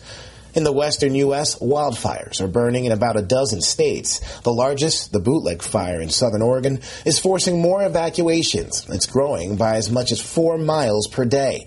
And ABC's Tana Whitworth says it's early in the fire season. The National Weather Service is warning that the coming heat wave could break more records and fuel more fires, and will definitely bring more triple digit temperatures. Nearly two thirds of the West is an exceptional or extreme drought, the highest number since the government started keeping track in 1999. In Europe, over 100 people have been killed by flooding in Germany and Belgium. Over 100 are still missing.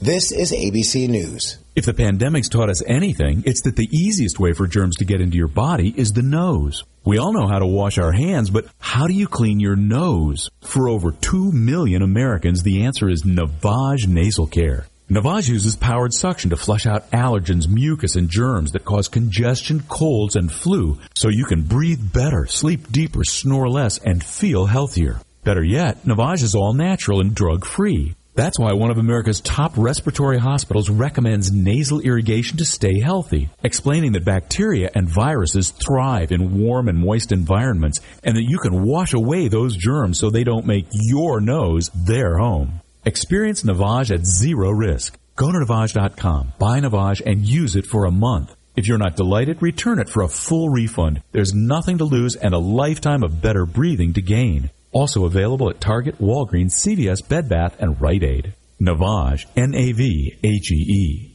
A Russian prison rights monitor says one of two ex-U.S. Marines being held in Moscow has reportedly been transferred to a prison camp. During their summit last month, President Biden and Russian leader Vladimir Putin discussed the detention of Trevor Reed and the second former Marine as part of a possible prisoner exchange. Due in court today, NFL star Richard Sherman after an incident Wednesday. New video released. ABC's Andrew Dymburt. Police say the six and a half hour ordeal began after Sherman consumed two bottles of liquor and became aggressive. His wife then calling 911. Sherman then driving away from their home. A short time later, police say he crashed into a construction barrier, abandoned his car, and then walked to his in-laws' home, trying to force his way in, ramming the door with his shoulder. Sherman got the door partially open. Prosecutors say his father-in-law was so afraid he had a gun ready and even fired pepper spray at Sherman. Ike Ajachi, ABC News. This is WNBF First News. Here's Kathy Whyte.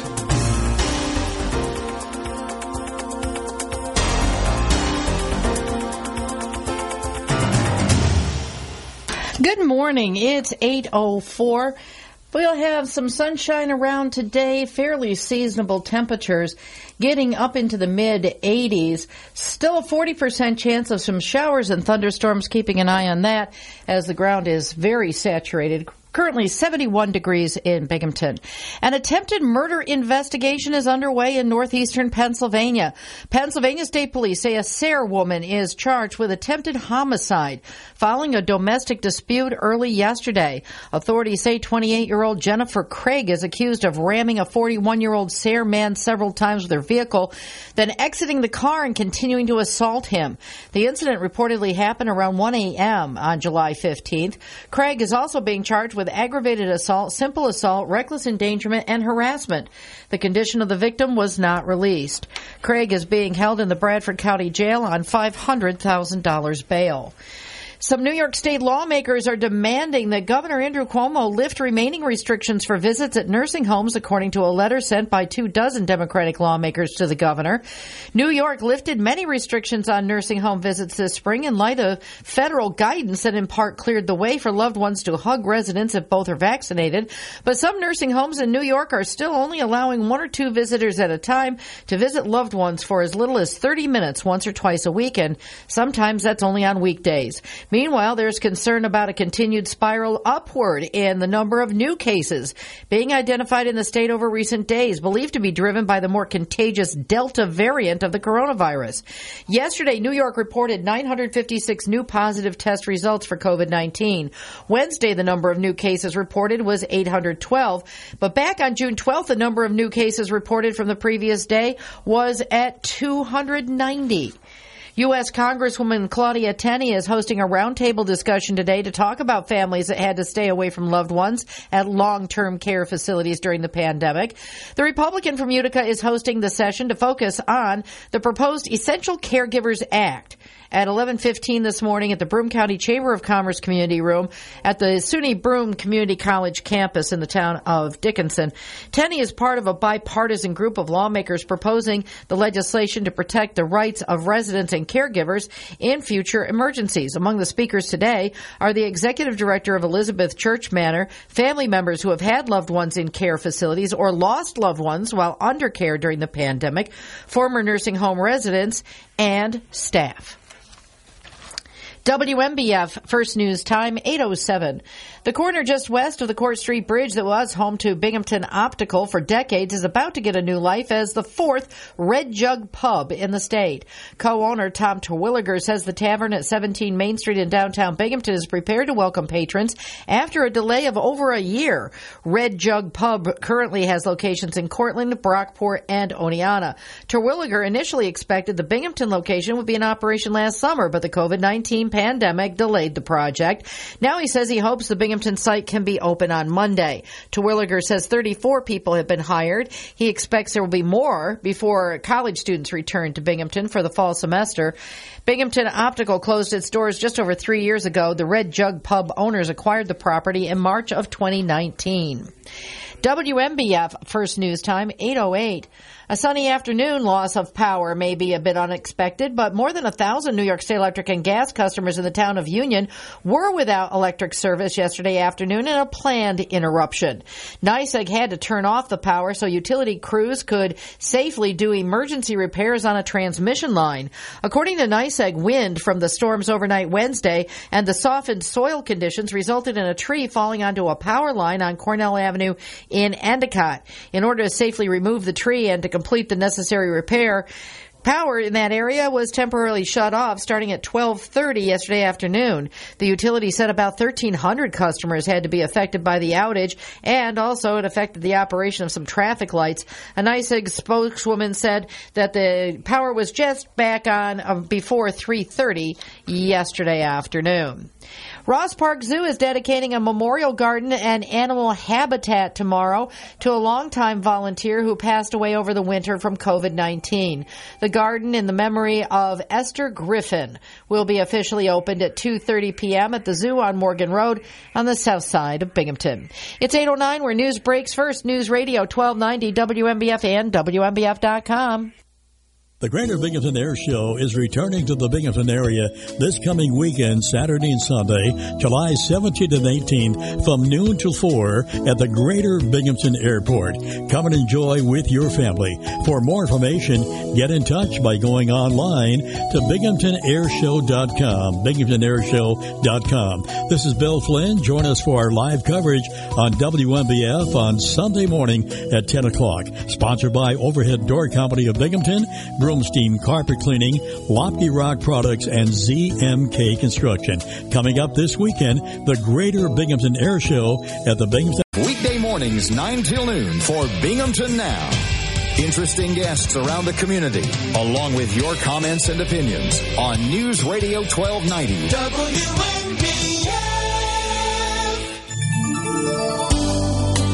This is WNBF First News. Here's Doug Mosher.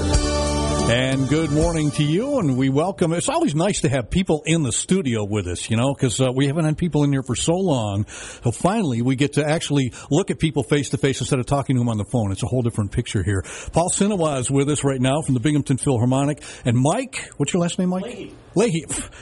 I like I don't know that. Yeah. Mike Leahy is with us as well.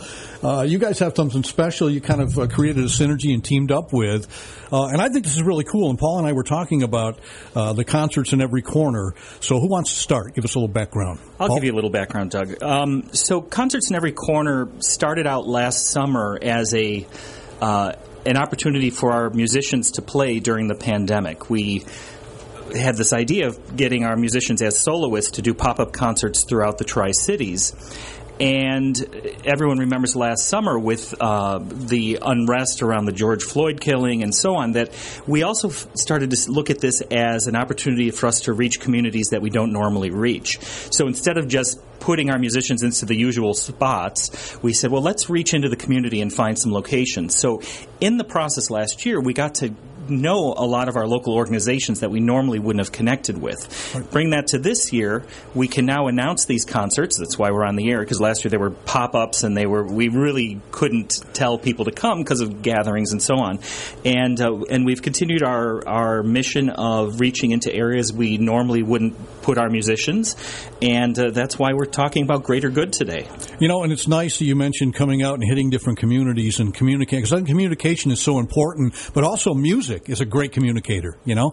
So I know your, your next one coming up, and this is where we're going to lead in with Mike, is going to be at the Greater Good Grocery. First of all, I got to tell you, as an old North Sider, I'm glad to see this. Oh, I'll tell you what, we are so happy this market uh, has finally opened. It's been years in uh, in the making, and you know, since the beginning, this uh, this this store was opened through partnerships and partnerships with the community, partnerships with other organizations, and we just see this as a continuation of that partnership, just trying to bring as many good things to our community as, as possible. You know, as we talk about the concerts, uh, give us a little background on, on the on the store, what's what it has to offer, kind of a little picture of what it, what's about. Sure, sure. So basically, we've been open since January, and uh, we are looking at ways to serve our community. Uh, every day, Jack, who is the manager there, is meeting with customers, hearing the things that uh, they would like to see in the store, and uh, we're trying to bring really healthy, affordable food access to the north side and, and just to the county in general. You know, so the goal is to stock the shelves with things that people want have access to affordable, healthy foods and to be open when the community uh, needs us most. One of the nice things about the market is that once we're up and running and we become profitable, the proceeds go back into supporting the programs of the Broome County Council of Churches, which is CHOW, which is a food bank locally, uh, Faith in Action, which serves older adults, and our hospital and jail ministry programs, which serve people during really difficult times of their lives. Yeah, well, I'm sure the store has been very, very uh, happily received after so many years of not having one. I was telling Paul that uh, I remember, uh, of course, uh, the Grand Union and, the, and some of the other stores, and even the Northside Market, which was down the street a little ways. Uh, so it's nice to have this store. What are some of the things people are saying about about your store? You know, people are really thankful for the access to healthy foods and uh, fresh fruits and vegetables specifically. You know, I also lived on the north side when the Grand Union shut, and I remember how difficult it was to find access to affordable foods.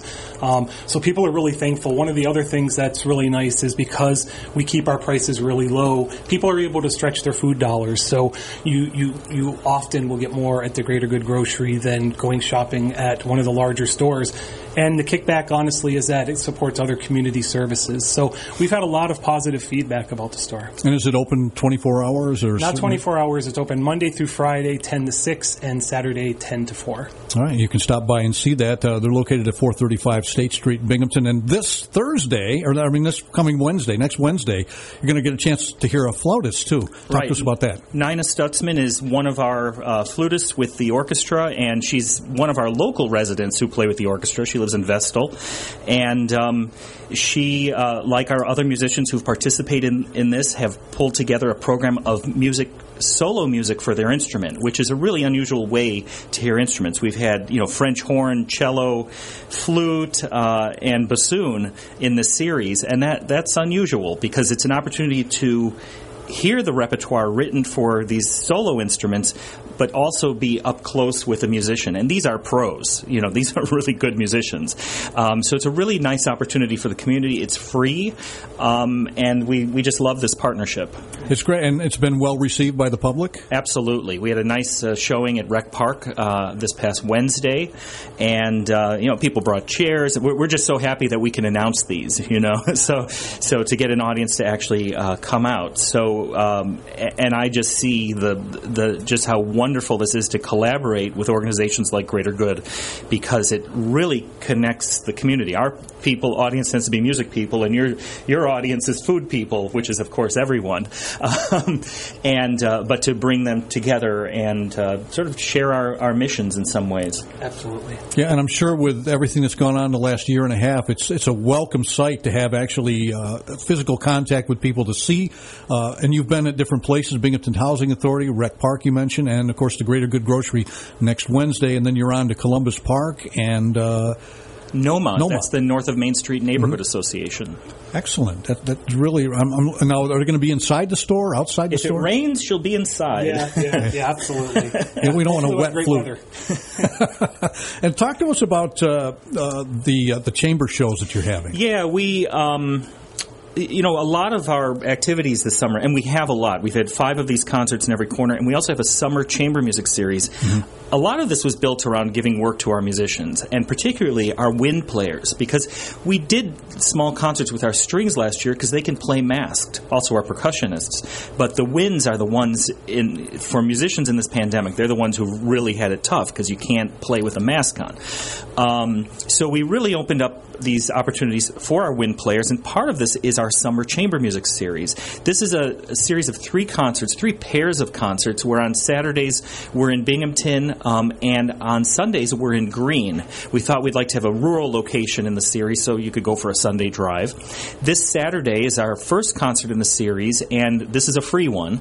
Um, we'll be at the North of Main Street uh, Community Center, which is on the corner of uh, Walnut and Main Street, and it's an outdoor concert. It looks like rain but we have a rain venue, so we'll be inside the church, right on that corner, Salvation Temple. Uh, it's a free concert, or if you want to come to Greene at three o'clock on Sunday, and oh, and who's playing? It's a brass quintet, the BPO Brass. Awesome. What a great opportunity because the brass section in our orchestra, they sit in the back of the orchestra. You don't get to see these guys up up close. They're playing a program they're calling Music of the Americas, so we have North and South American music. I think Tico Tico's on the program, um, and uh, it's it's just a fun program. Uh, it's a great way to hear music up close. Come to the concert. We have uh, we're actually handing out ticket vouchers. So if people want to use those vouchers to buy tickets to another chamber music concert or one of our season concerts that's coming up in September, you can do that. We've also partnered with a local chef entrepreneur, Gab's Gifted Kitchen, and she'll be preparing food out of the Noma Community Center. And hopefully we'll be picnicking on the lawn. But if not, people can pick up food after uh, after the concert. I see a food theme here, right? Yeah, there's absolutely because well, if music be the food of love, sing on, says Shakespeare. Great partnership. Yeah, it is. And and Mike, when we talk about uh, the Greater Good Grocery, uh, is there anything you're in need of? I don't know how you you have volunteers or do you have uh, regular employees over there? We we have regular employees. Uh, Jack is always looking for new employees who uh, have a heart to serve the community. Uh, mm-hmm. We're looking to add jobs through for people who live on the north side of Binghamton. There's a, a preference there to have local community sure. members working in the store. Mm-hmm. You know, really honestly,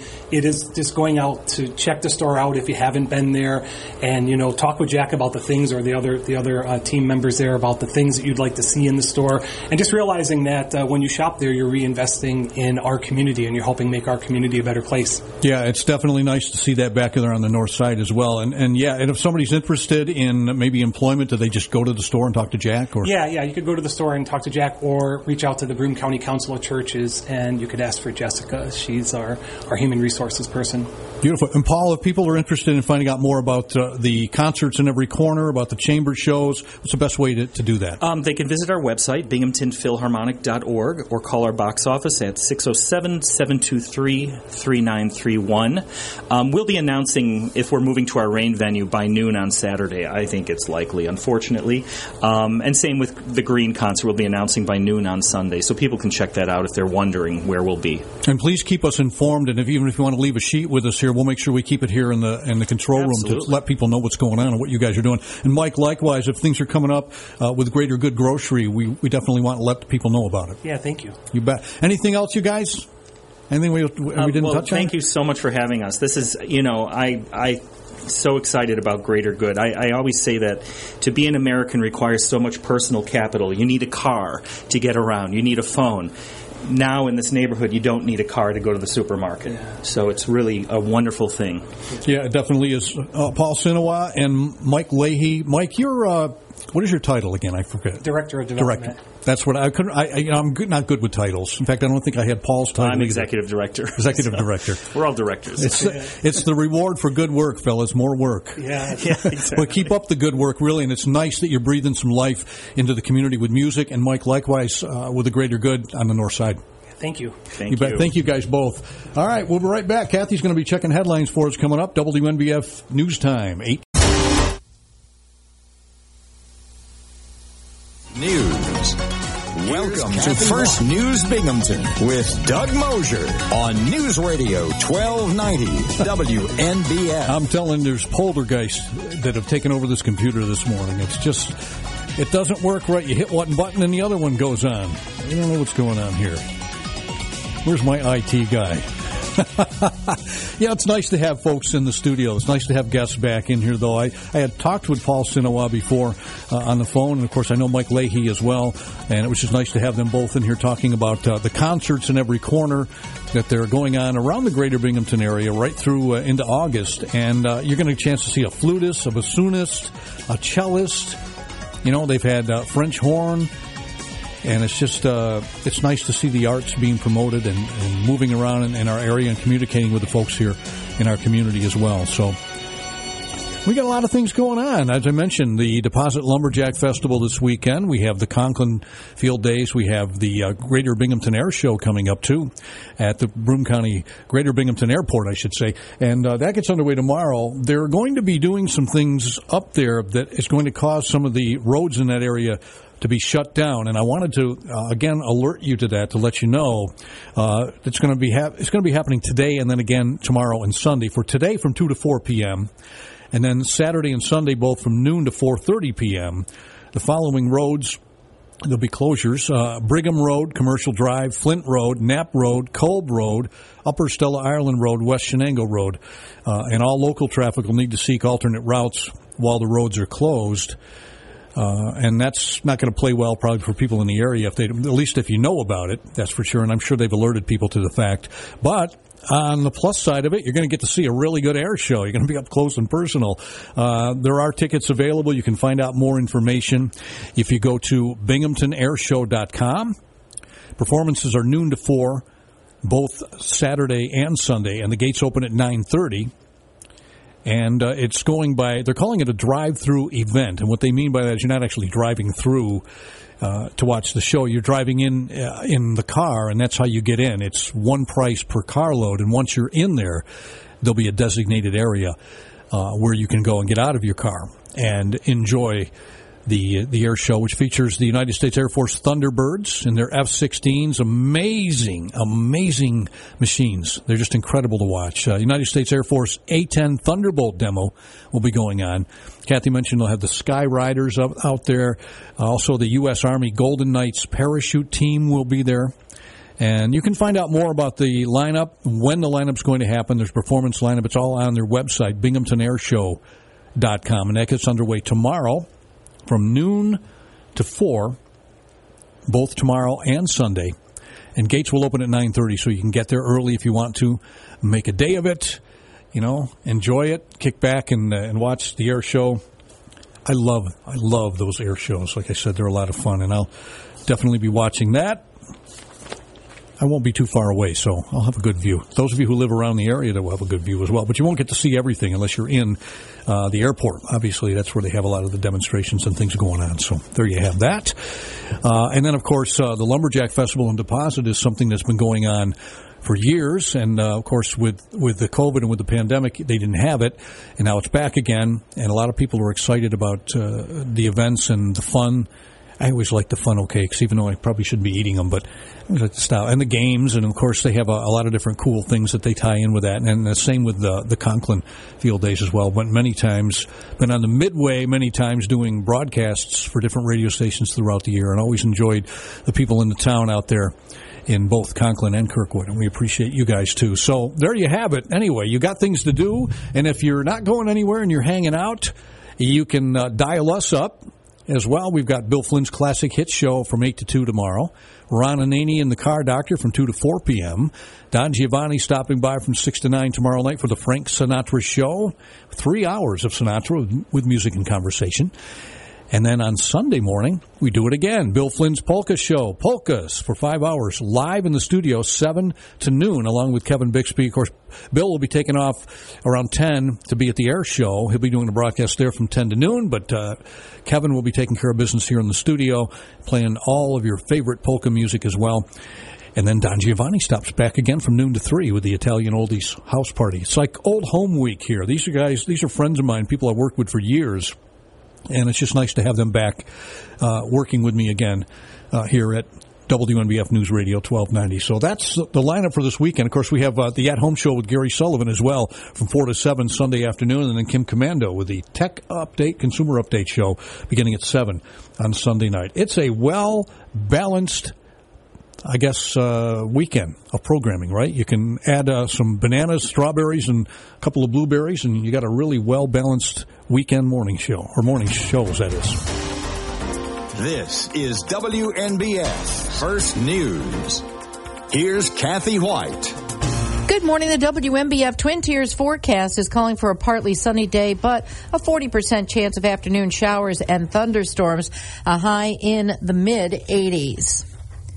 The British government's top medical advisor is warning the number of people in hospital with the coronavirus could reach, quote, quite scary levels within weeks as cases soar as a result of the rapid spread of the more contagious Delta variant and the lifting of lockdown restrictions.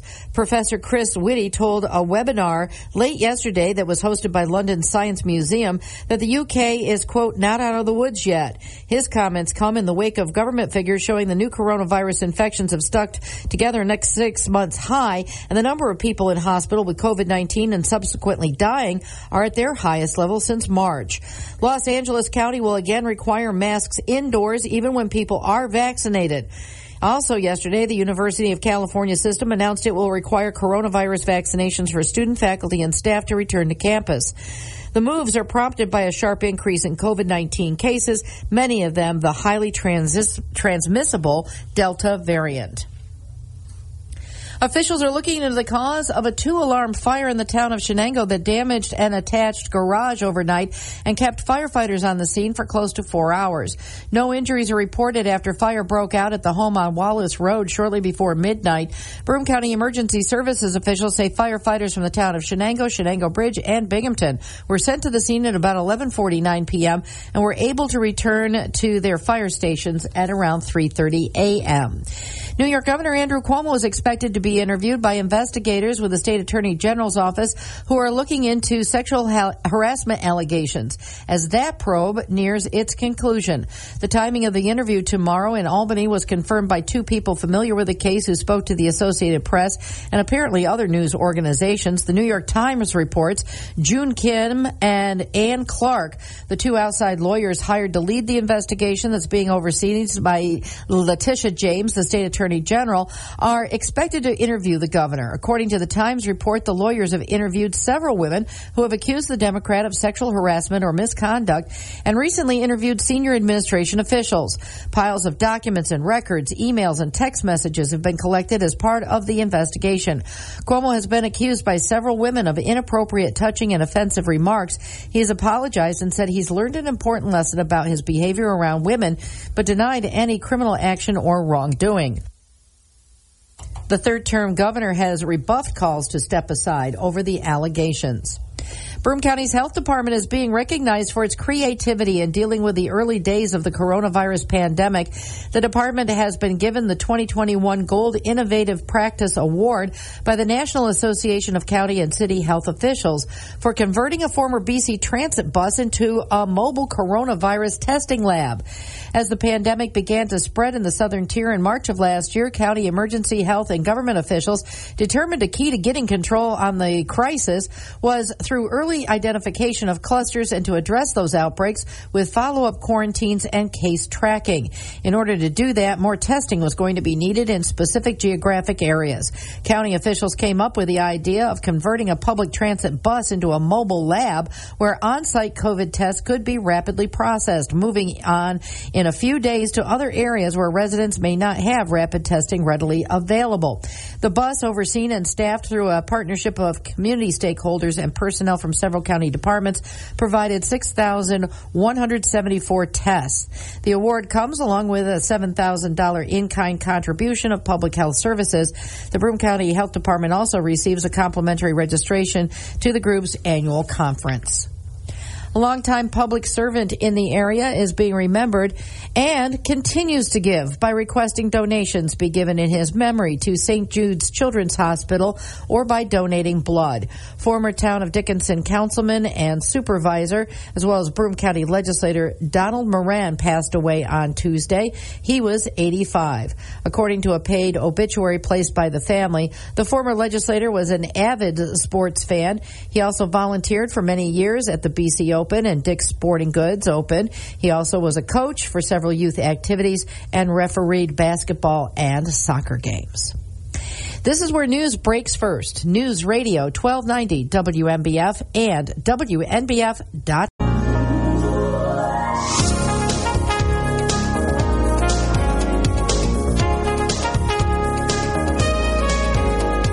Welcome to First News Binghamton with Doug Mosher on News Radio 1290 WNBF. Well, things are starting to heat up a little bit. You can feel it, can't you? Kind of uh, warm this morning when I came in. It was like 70 degrees. And that was early. It's about 71 right now, so it really hasn't gotten much higher, but you can feel it. You can feel the humidity sort of kind of in the air. And uh, looks like we may see some showers and thunderstorms.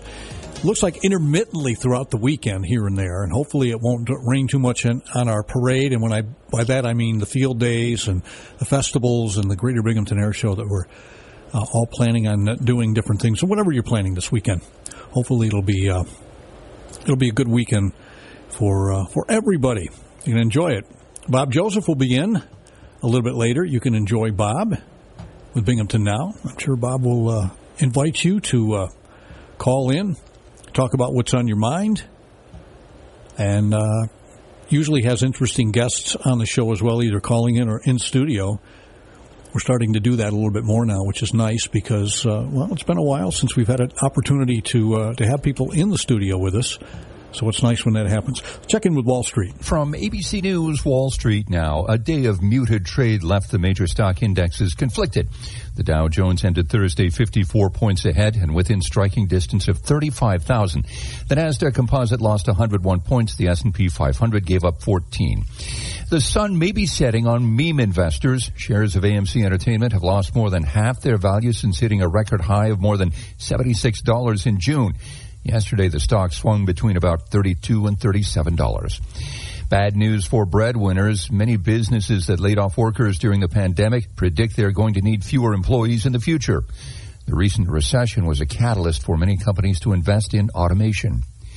American Airlines, on the other hand, is bringing back 3,300 flight attendants who had been placed on extended leave when COVID ravaged the travel industry.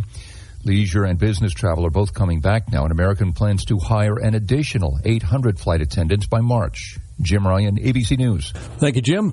WNBF First News Time is 8:43 right now, and we'll uh, be checking in with Broomtown Workforce in just a couple minutes here uh, to get our job report. Lots of availabilities out there for people who are interested in uh, well wanting to. Um, get back into the workplace again, maybe change careers. Uh, lots of opportunities to do that. Apparently, the uh, United States Olympic team and Australia will not be going at it. It's not just Team USA. Australia's Olympic delegation has very strict COVID protocols, and they're very concerned about potential exposure. So it's Australia just as much as the U.S. This whole coronavirus thing, the uh, of course a variant coming back, and we're starting to see cases, and quite frankly, I don't like it. You know, I don't think anybody does. Yankees got postponed. They were to host the Boston Red Sox last night, first game after the All Star break, and three of their pitchers came down uh, testing positive, including uh, and also, um, uh, you know, I'm terrible with names. You know that, don't you? I'll let Mr. Announcer tell you. Yankees slugger Aaron Judge. That's it, Aaron Judge. Why didn't I think of that? I don't know. Broome-Tioga Workforce Job Report coming up. To get your free copy, just go to growwealthsafely.com. That's growwealthsafely.com to discover how to rescue your retirement. Growwealthsafely.com. Wake up with the news and information you can trust. This is WNBF First News. Here's Doug Mosher. All right, looking to put everybody in the area back to work again, obviously, and it is time for our job report from Broome-Tioga Workforce New York. Joining us from the Career Center in the Oakdale Mall, it's Preston. Good morning, Press. Good morning, Doug. How are you? Doing good, and likewise, Good. I hope. Yeah, absolutely. Well, we're ready for your job report. All right. So first, we have a care manager level two. This person is going to conduct initial and ongoing assessments, conduct care plan meetings with all relevant service providers. Next, we have an environmental scientist. This person's perform lead asbestos, mold, and soil vapor field sampling and project oversight. And finally, we have a groundskeeper. This person's going to maintain flower beds, trees, and shrubs, assist with trimming and mowing lawns. For more information, please contact 778-6405 or go to broometiogaworks.com. Now we are on Facebook, so any of you that have a Facebook account, if you go on, go to your search bar, type in broom dash Tioga. Our icon will come up. If you click on it and like us, anything we post to be sent directly to you. This could be resume tips, interviewing techniques, networking strategies, job postings, and recruitments. We do have a number of recruitments. First, the Broome-Tioga Workforce in the Binghamton Rumble Ponies is having a Grand Slam job fair. This will be held at Mirabito Stadium, 211 Henry Street in Binghamton on July 20th from 4:30 p.m. to 6:30 p.m. There are over 40 businesses attending the job fair. They include Achieve, Atcor, BAE, EMT Metals, Tioga Downs, and more. Please bring resumes. Please, people who pre-register by 719 will receive one free ticket to that night's game. Please call Preston Herzog at 778-6405 to sign up for the job fair. Willow Run Foods will be at the Broome-Tioga Workforce Office, 501 Reynolds Road on July 22nd from 10 a.m. to 12 p.m. This is a great opportunity for you to come out, meet with the employer, and find out the positions that they're looking for and possibly get a job. OITP training, manufacturing training program classes start August 2nd through August 20th. Orientation is July 28th. Participating employers include Atcor, EMT Metals, Samscreen, BAE Systems, McIntosh Laboratories, and more. To sign up, call Erin Monroe at 778-6440 or email her at erin.monroe at binghamton.u, binghamtoncounty.us. Off-site recruitments. Binghamton University Dining will be doing job fairs on July 21st and 28th from 10 a.m. to 4 p.m. at the University Union Building 120. They're recruiting for culinary and customer service positions. Community Options will be having an open interview on July 16th from 11:30 a.m. to 3 p.m. at the Otsiningo Park in Binghamton. They're recruiting for full-time and part-time direct support professionals. Universal Instruments is hiring a job fair on Mo- Monday, July 19th from 11 a.m. to 8 p.m. at the Doubletree at Hilton, 225 Water Street in Binghamton. There are multiple positions available. Achieve will be doing an on-site job fair at the resident for their resident aides position on Wednesday, July 21st from 2, 12 to 6 p.m. Be located at 4733 Vestal Road in Vestal. Birnie Bus will be having an uh, an in-person job fair on the 29th from 10 a.m. to 2 p.m. and will be located at 268 Catalville Road in Binghamton. They're recruiting for bus drivers, bus driver trainees, and monitors. So it's a great opportunity for somebody to come out there.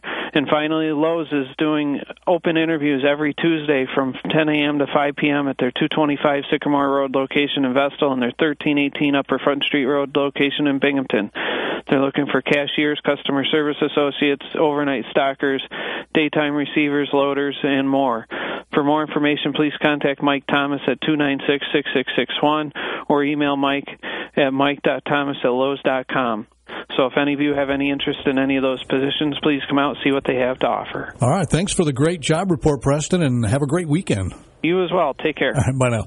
Bye. All right, WNBF First News Time, 852. We're going to wrap things up. Get ready for Bob Joseph. He's up next with Binghamton Now. First News Doug Mosher. WNBF. Welcome to First News Binghamton on News Radio 1290 WNBF. Here's Doug Mosher. Did you hear about this? An 18 year old about to become the youngest person in space. The rocket company Blue Origin announced Thursday that instead of an auction winner launching with founder Jeff Bezos on Tuesday, Oliver Daemen will be on board. He'll rocket away with an aviation pioneer who will become the oldest person in space at age 82. Student took a year off after high school to obtain his private pilot's license.